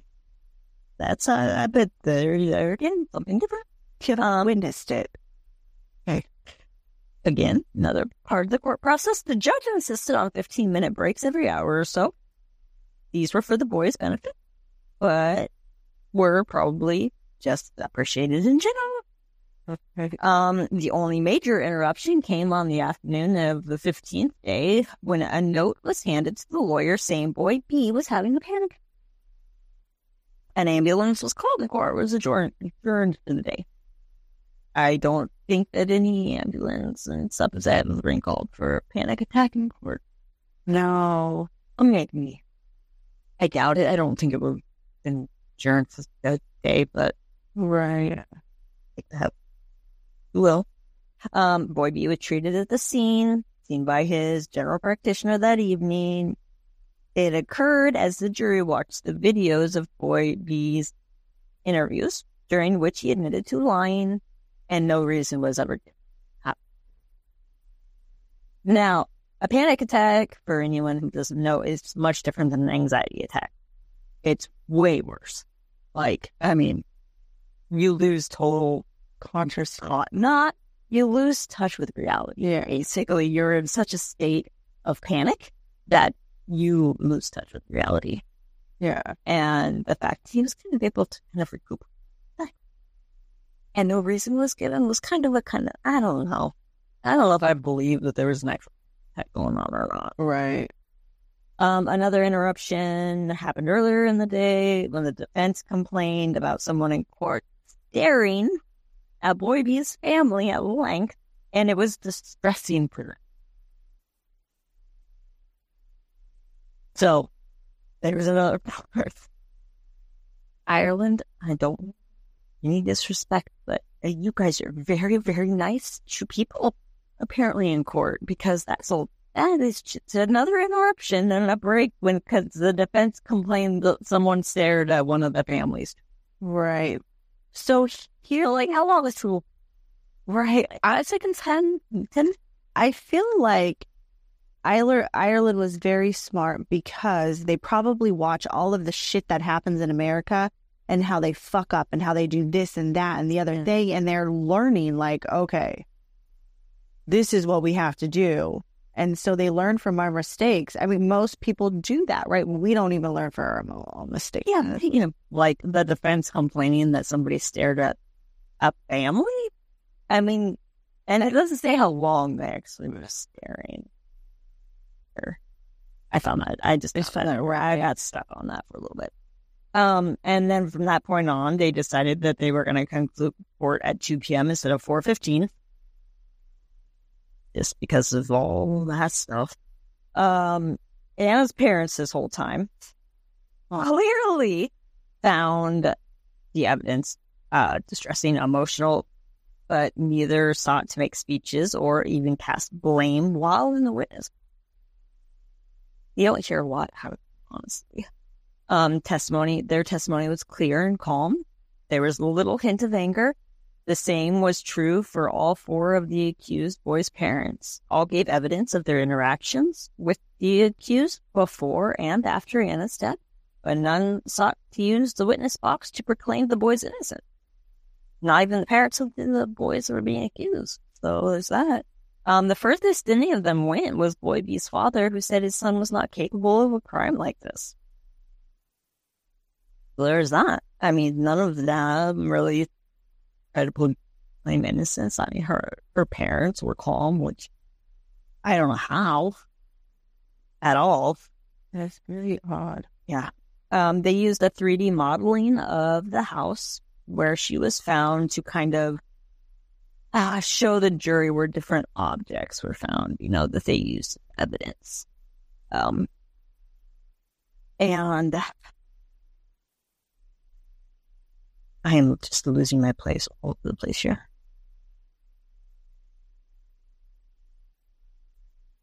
Well, it's hard because there's so many things and it's so Yeah. hard to fathom that, like, But basically, all of this basically boils down to like a lot of this made it really difficult to discern the nature of the boys' defense for me, uh, uh, in general, both of them, until very late in the case. Um, because some of the questions that were posed to parents and stuff uh, gave a little insight into anything. well, the thing was, as I don't think there was much insight. You had a sociopath, a kid who had probably obsessions of doing stuff like this. And um, sometimes kids think about things, you know what I mean? And he actually put it in play and he planned it. You know what I mean? And for me, it's just very hard. What Yeah, you can't wrap you can't wrap your and as parents and like okay so this is really happening and they're not old enough to give a timeline you know like when adults do it and you could track I can't their history dream one and oh, you mean like Like- of their life? of their life like okay so they've committed this many crimes and they've done dot dot of course you would have added up to this yeah and then with children it's like there's not this big behavior and spike in this and that and the other Either one of them doesn't sound right. Right. So it's just like, this is what happened their first time ever being in, in trouble. And this is what happened. Yeah, I went too far. Uh, it does make it hard to believe, but there's so much forensic evidence way that like how do you just Right. And I can see B. Like, Mm-hmm. So, um, one of the defense attorneys, uh, Boy A's, no, Boy B, sorry, did ask the uh, one who did the autopsy. So, Cassidy, if someone who witnessed that attack on Ana would be traumatized, and she agreed that they would be. So that kind of also meshes with the psychologist's viewpoint of the PTSD. For boy A, the most important evidence to exclude for the defense team was the forensics. They argued that the testing of the client's boots on which Ana's blood was found was inadmissible, as the Gardaí, eh, Gardaí had taken the boots under false pretenses. False pretenses that the boy gave them, mind you. right, because it was supposed to be for another case. Yes. And then He submitted that Gardaí had pretended to take the boots to, to investigate his claim of being assaulted by two men, but were actually taking them to investigate Ana's disappearance. Which uh, they didn't have any reason to do at that point. They literally took boots because he said got attacked by two guys. and they put the testing in for the blood to find a different person, and they came up with that. Exactly. And so they had another detective come on and say that she took the boots and Boy A's phone solely because they might help her find Boy A's attackers. She said she didn't even know Ana was uh, deceased at that stage. So, Right? so the judge agreed that it was they were in the right to take it Okay. to take the boots, you know? Then they argued that DNA evidence against boy A was also ad- inadmissible because uh, supposedly, um, She freely had sex with them. no, no, no. Gordon had uh, filled out the wrong form to authorize the taking of samples from the boys. So here's where they're getting into like that, like Technicality. Called to give evidence, Gordon conceded that instead of filling out an authorization form under the 2014 DNA Act, he filled out one concerning the 1990 Act. Again, the defense application failed. They're they are literally grasping at straws at this point.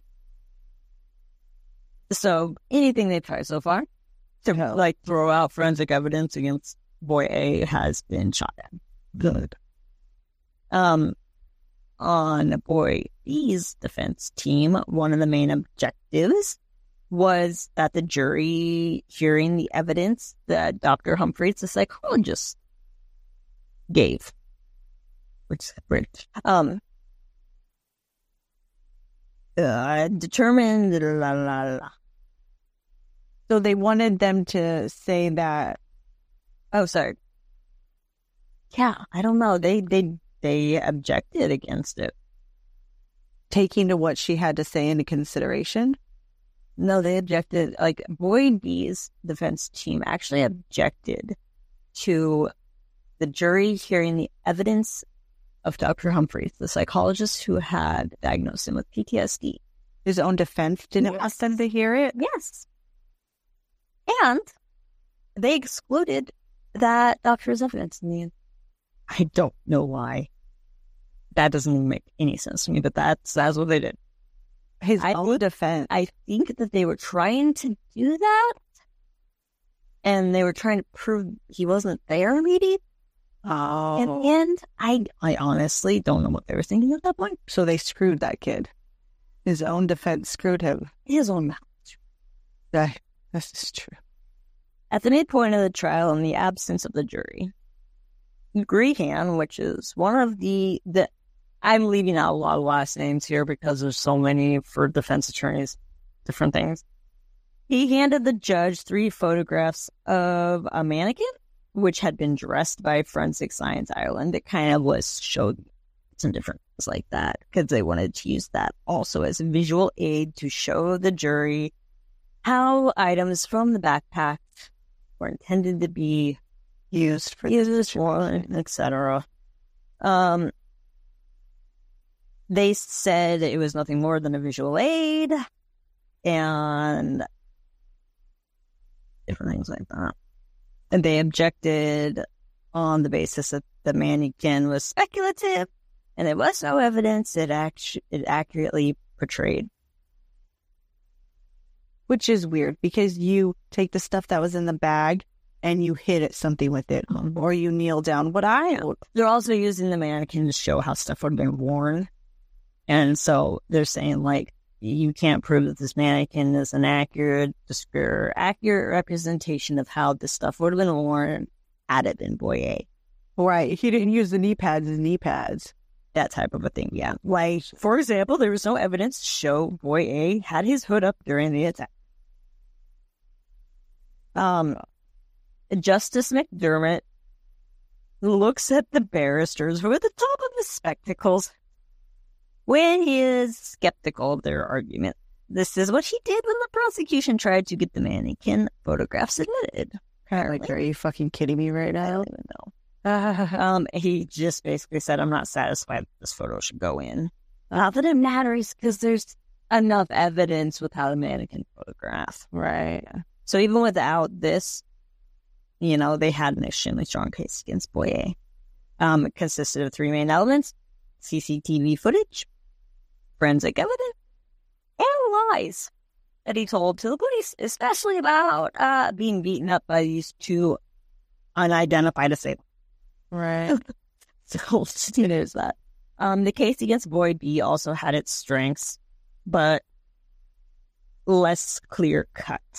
Uh, the prosecution were relying almost completely on the police questioning to the extent that they made the unusual decision to show the jury almost the entire video, like 24 hours. montage of the interviews, which was about 16.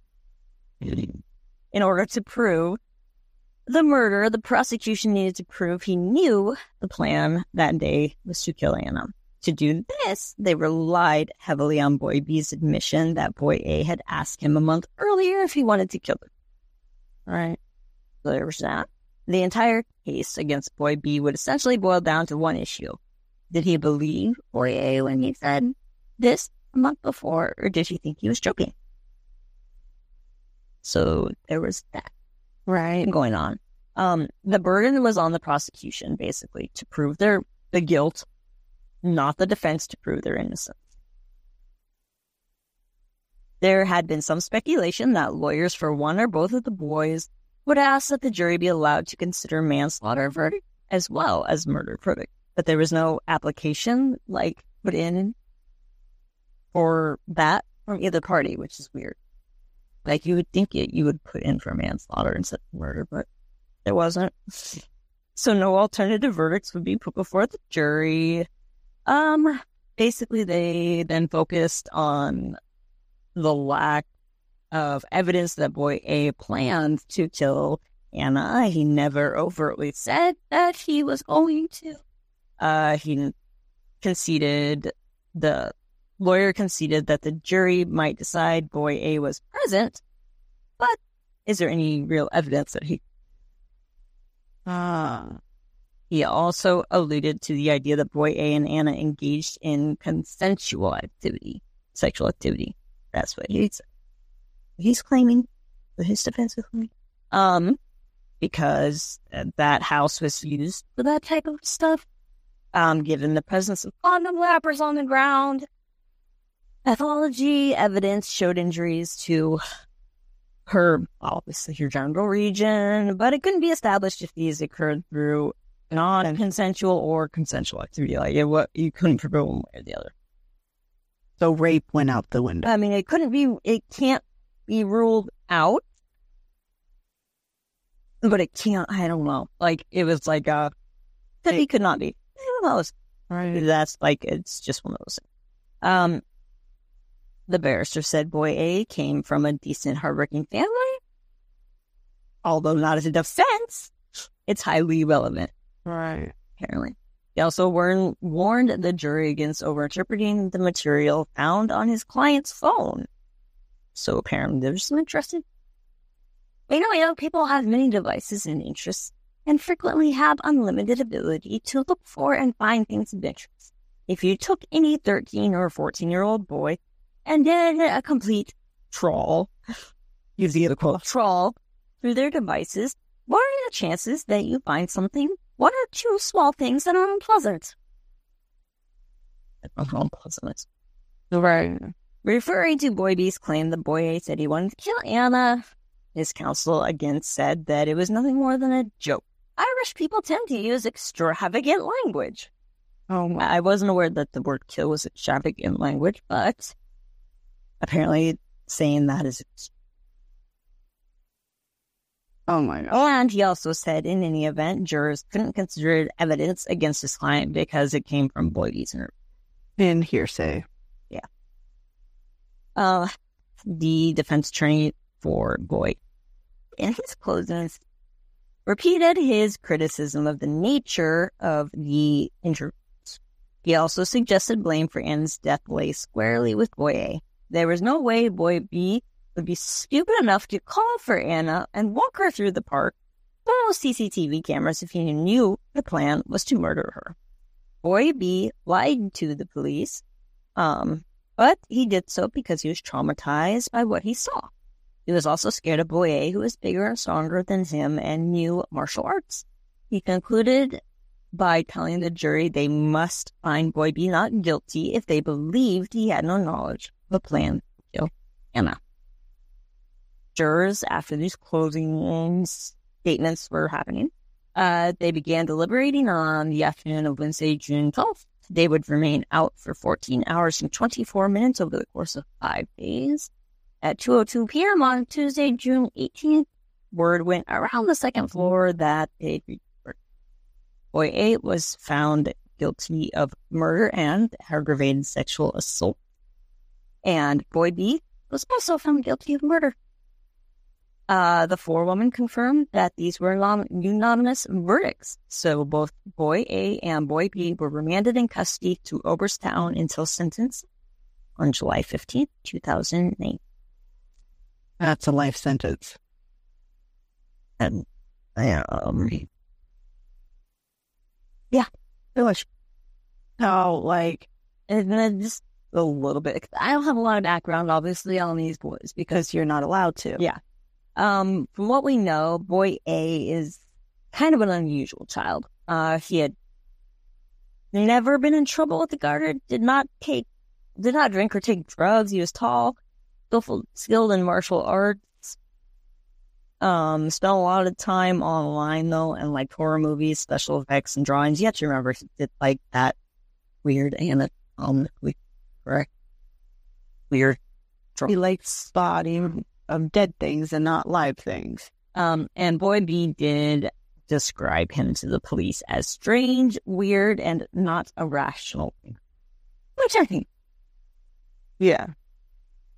As for Boy B, several witnesses gave evidence that he was unusually bright. He excelled at primary school despite a lack of focus on academics in his home. His marks started to drop a little bit at secondary school as he struggled with the increased homework. Um, he loved to make things with his hands and was regarded as being particularly skilled with technology. Like Boy A, he liked computer games but showed little interest in social media. Twice his father had bought him a smartphone and twice he had lost it.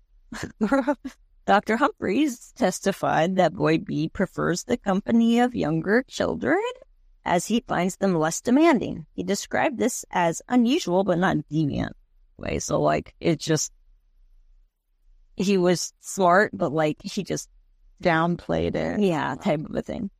Um, despite his father's best efforts, though, Boy B did not like sports.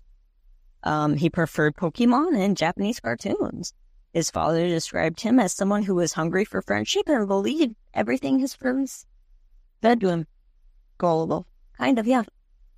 Um, sorry, my cursor keeps jumping around on here, guys. After his arrest, Boy A called Boy B one of his best friends, a sentiment that was mutual.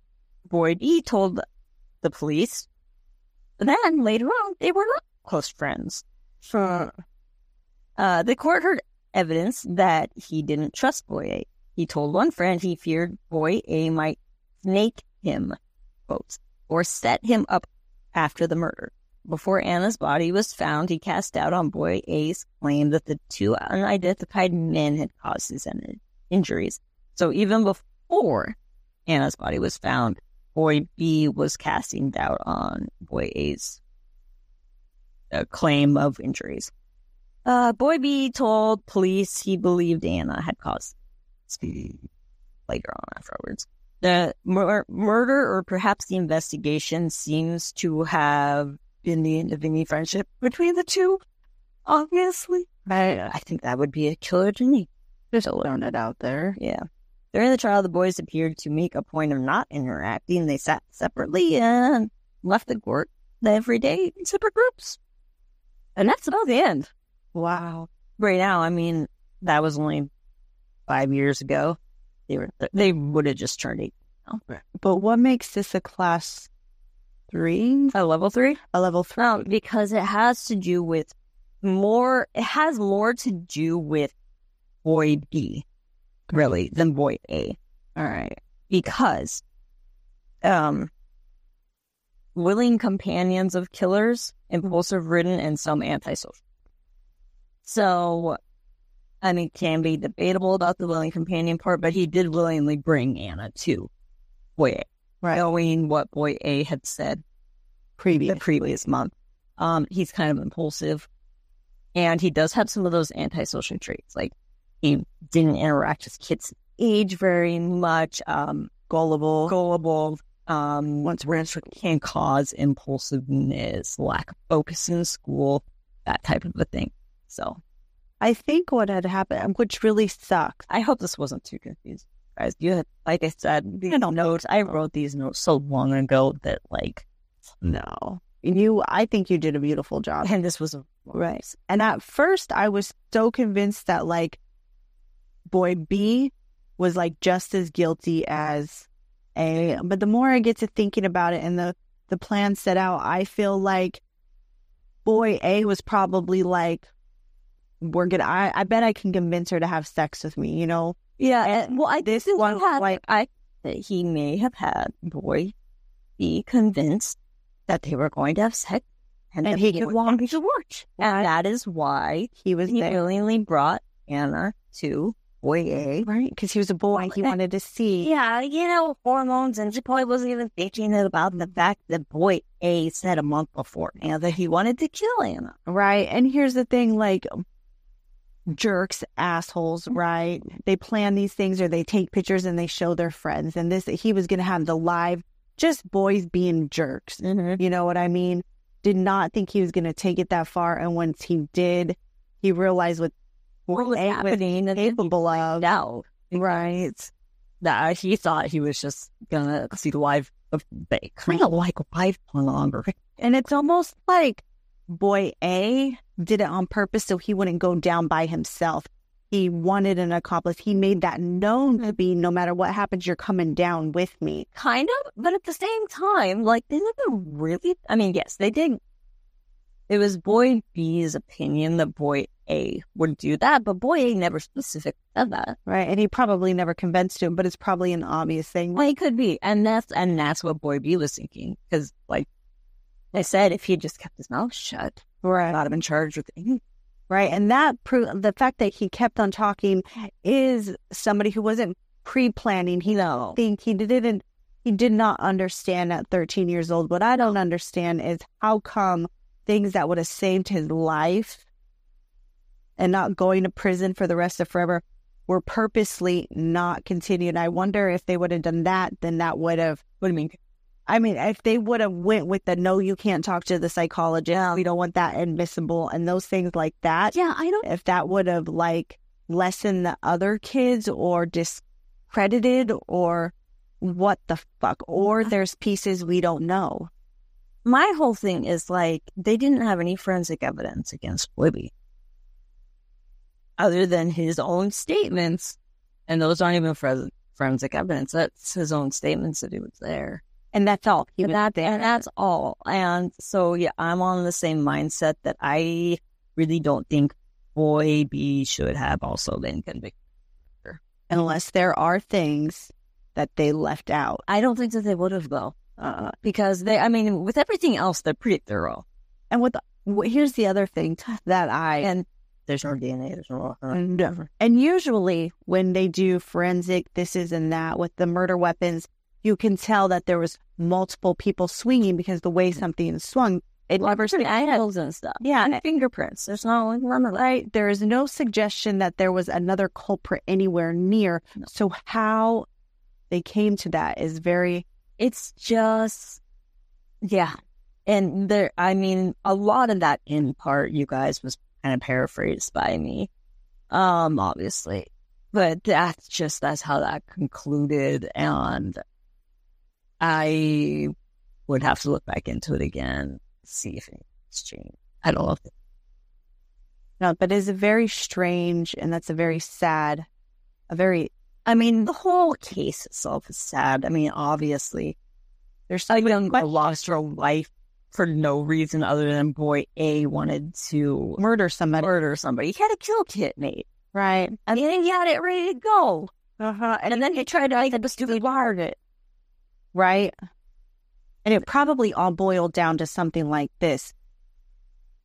He probably wanted her and she said no because he was the stranger and he got offended. I bet if you get to the psychology on the whole thing, because somebody like that, a murder like Yeah. that, what we know and what you have taught me is they are very egotistical, very arrogant, and Now, they have to be offended. Something had to have, while I might be inclined to say that, if somebody does something impulsively like that, they don't normally have a kill kit with them. no, yeah, that wasn't impulsive. He planned that out. That was like revenge. Like he was pissed off at her for some reason. And maybe, or he just wanted to kill somebody. Right. But there, I mean, and at the age of 13, it's hard in a younger age to find those traits in somebody other than some of his fascination with weird things. Right. And that's the other thing. Like you And said, he this was kind the of first of their kind. And uh, he did have this mask. He did say he wanted to kill somebody. He did know martial arts. He did lie. He knew to say no comment. Right. There's a lot of cliffhangers. And I bet because they were children, it's a cut and dry murder. Nobody can go in and redo anything. But I feel like for some reason, he, she rejected him because that was a vengeful thing because of all the blood and all the everything. Like he was out to get her for a specific reason. I feel like At the same time, like in my mind, Ana wanted friends so badly. Which reject somebody who wanted to be her friend? no, but he, well, that's the other thing. He probably felt like she's rejecting me. Do you know what I then at the same time, Boy B said Ana had a crush on. Boy, He lied a lot about a lot. I know, but lies and then truth in there somewhere. There is, and I don't think we'll ever know. I I don't. I mean, when it's just based on somebody, And there's not enough like of them being out there in the world, like I said, to mm-hmm. follow a pattern. yeah, There was no pattern. and it's just an unfortunate. It, like all around, it's an unfortunate thing. You did a You good ba- job you with have it. three young people who basically lost their lives in one way or another. Now, one of them, wholeheartedly, yes, he is guilty. And being that violent at that age probably means that he had a tendency for it. And I'm not sure if there's much you can do to uh, Prove it. reform somebody like that. I just wanted to say that you did amazing with this case from the start to the finish, the research that you did. Like, Yeah. thank you for allowing me to come back on this. And you, Kendra, you did beautiful at explaining things and presenting it, and you fucking kicked ass. Yeah, well, I hope I hope everyone else out there thinks so because this up, you know, episode than I thought it was going to. Yeah, that's all right. You killed it. Oh, um, yeah, that I'm not going to do is. Oh my God. and uh, it'll be fresh notes instead of me trying notes that I type. Let's go. Right. Well, I just want to say thank you, Kendra, for our first episode back in a long time. And I appreciate it and I had fun and I can't wait to see what else you got for us. And we're going to keep going up on these levels, which means that things are going to start getting worse. Um, More intense. you know. better and worse. So, um, uh, hopefully you guys will tune in next time and this did not just totally throw off. I don't think so. I think you did a really fucking kick ass job, Right. dude. I'll ask. Oh yeah, Dennis.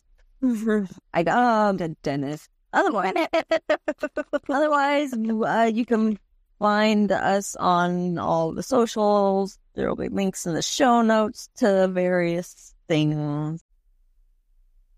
So you can find us on uh, basically any listening platform out there, obviously on whatever one you're on right now. If you want to leave us some reviews, that would be fantastic, especially if you're listening on, on Apple Podcasts. You leave us a written review, which is always helpful.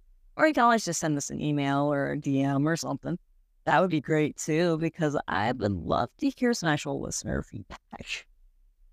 What otherwise I feel like I am just talking to myself and I'm not sure if anyone else is really I mean, I can see that people are listening, but I don't know. or enjoying what they're listening to. So uh, yeah, um, everything will be down in the show notes. There'll be a link that'll take you to a page that literally has all the other links to things. Uh, we have a buy me a coffee where you can donate to us if you would like to, and uh, yeah, and I can't even. My brain is so fried right now at five twenty in the morning, which means it's close to my bedtime. Um, right. Uh, it's time for me to go home. like the thing's gonna grow up, so it's time for me to go to bed. Um, but anyway, all that stuff is down there, so you can find it and follow us. Like to send us a message, somebody please send us a message. Send her a message. I want feet. no, I'm just kidding. I have some friends. um, I love you. Be my friend, please. That's what feedback. I wasn't know. I love you. Otherwise, uh, tune in for the next one, which will be level four, one of the gradations of evil, which I don't even know what it is right now off the top of my head. Me neither. I'm excited because I don't put good what the next one is because it just gets more evil. she la- it gets more evil, ha ha ha ha, as she laughs like who's the evil one, really. And this is joke. Uh, a really funny here we go, Ryan. Um, so I was talking to some people last night about how true crime enthusiasts and true crime podcasters are really the like least violent people you'll probably ever mm-hmm. because people just want to know why. Well, I was proven wrong today when I I clicked onto YouTube and uh, Eleanor Neale, who is a true crime YouTuber, who is one of my sources that I've used for this case, just released an episode about somebody who is a true crime enthusiast and killed. So there's that. Well, it was kind of interesting. They were probably only interested in true crime because they were learning how to murder people. Yeah, so there goes my dog. Like, remember? There goes my whole like, uh, if you're interested in true crime, you're not violent theory. But but you know, I know you know who it is. Remember when you were doing all your like networking and stuff. And there was that one guy, I don't know if it was a guy, and he just randomly popped in there and he pissed everybody off. Oh, no, it's not. It's, oh, it's a girl, it's a female one. What if that guy was actually a girl? I could tell. Because I oh, Mothman. Or Moth. Oh, I should do that. But yeah, maybe he like stirred up the pot. And that's what I'm talking about, dude.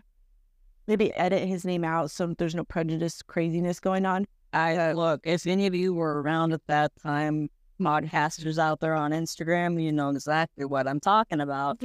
You're not going to even take offense to that because you know. Because you already know. You already know. Oh my God, that's that was right. A running joke at that point. Oh. Like, I, every once while, somebody would just type in the name of that and be like, you sound like blah, blah, blah. Right. I, so when I was explaining, it's like they in Voldemort. So I told a friend, I said, So Kendra's asked me to be back on the show. Like, we're going to start doing this thing again. And they're like, What is it? And I said, True crime. And they looked at me. I said, I know, right? Like, Kendra wouldn't even like hurt a fly, literally wouldn't even hurt a fly. This is someone I know. Yeah. And very peaceful. We all know you add like, I'm, in, I'm known as a right, and you love this, and I said it's. I'm just saying. Oh, I know. I but I thought the whole cool. My goal in life is literally to help people as much as possible in any way I can. And my passion is true crime. I fall asleep listening to murder. Right. Here we go. And here's April. I'm going to kill every person uh, all the time. Like, I'm going to fucking kill you. And I know nothing about this shit. Shouldn't have you as a co-host because we might learn stuff about how that. I know, right? No, I could never. No, I wouldn't need me. I don't like blood. I like my pillows and blanket. I do too. Living bodies are heavy. They're dead. Eh, and then they, they put you in jail and you have to sleep on things that are not. Well, see, that's why you. That's why you murder people and then don't get caught. Do you listen to her? Oh my God. No, I'm joking. Look, nowadays you're gonna get caught. Like DNA evidence, fingerprints, cameras everywhere, location devices on your phone, tracking device. You're gonna get caught. It's not the seventies anymore, people. Right. And I mean, even though I say I want to kill that, that, that, I'm honestly, I just love, I just love, love, love. Okay, all right. So we're tangenting, and I find it an acronym. Like I should make an acronym for that actually is something like happy. So when I say I want to kill somebody, that actually means like something positive. Right, except now you just told everybody. But I haven't told them what the acronym is yet. This is true. I love you guys. Good night.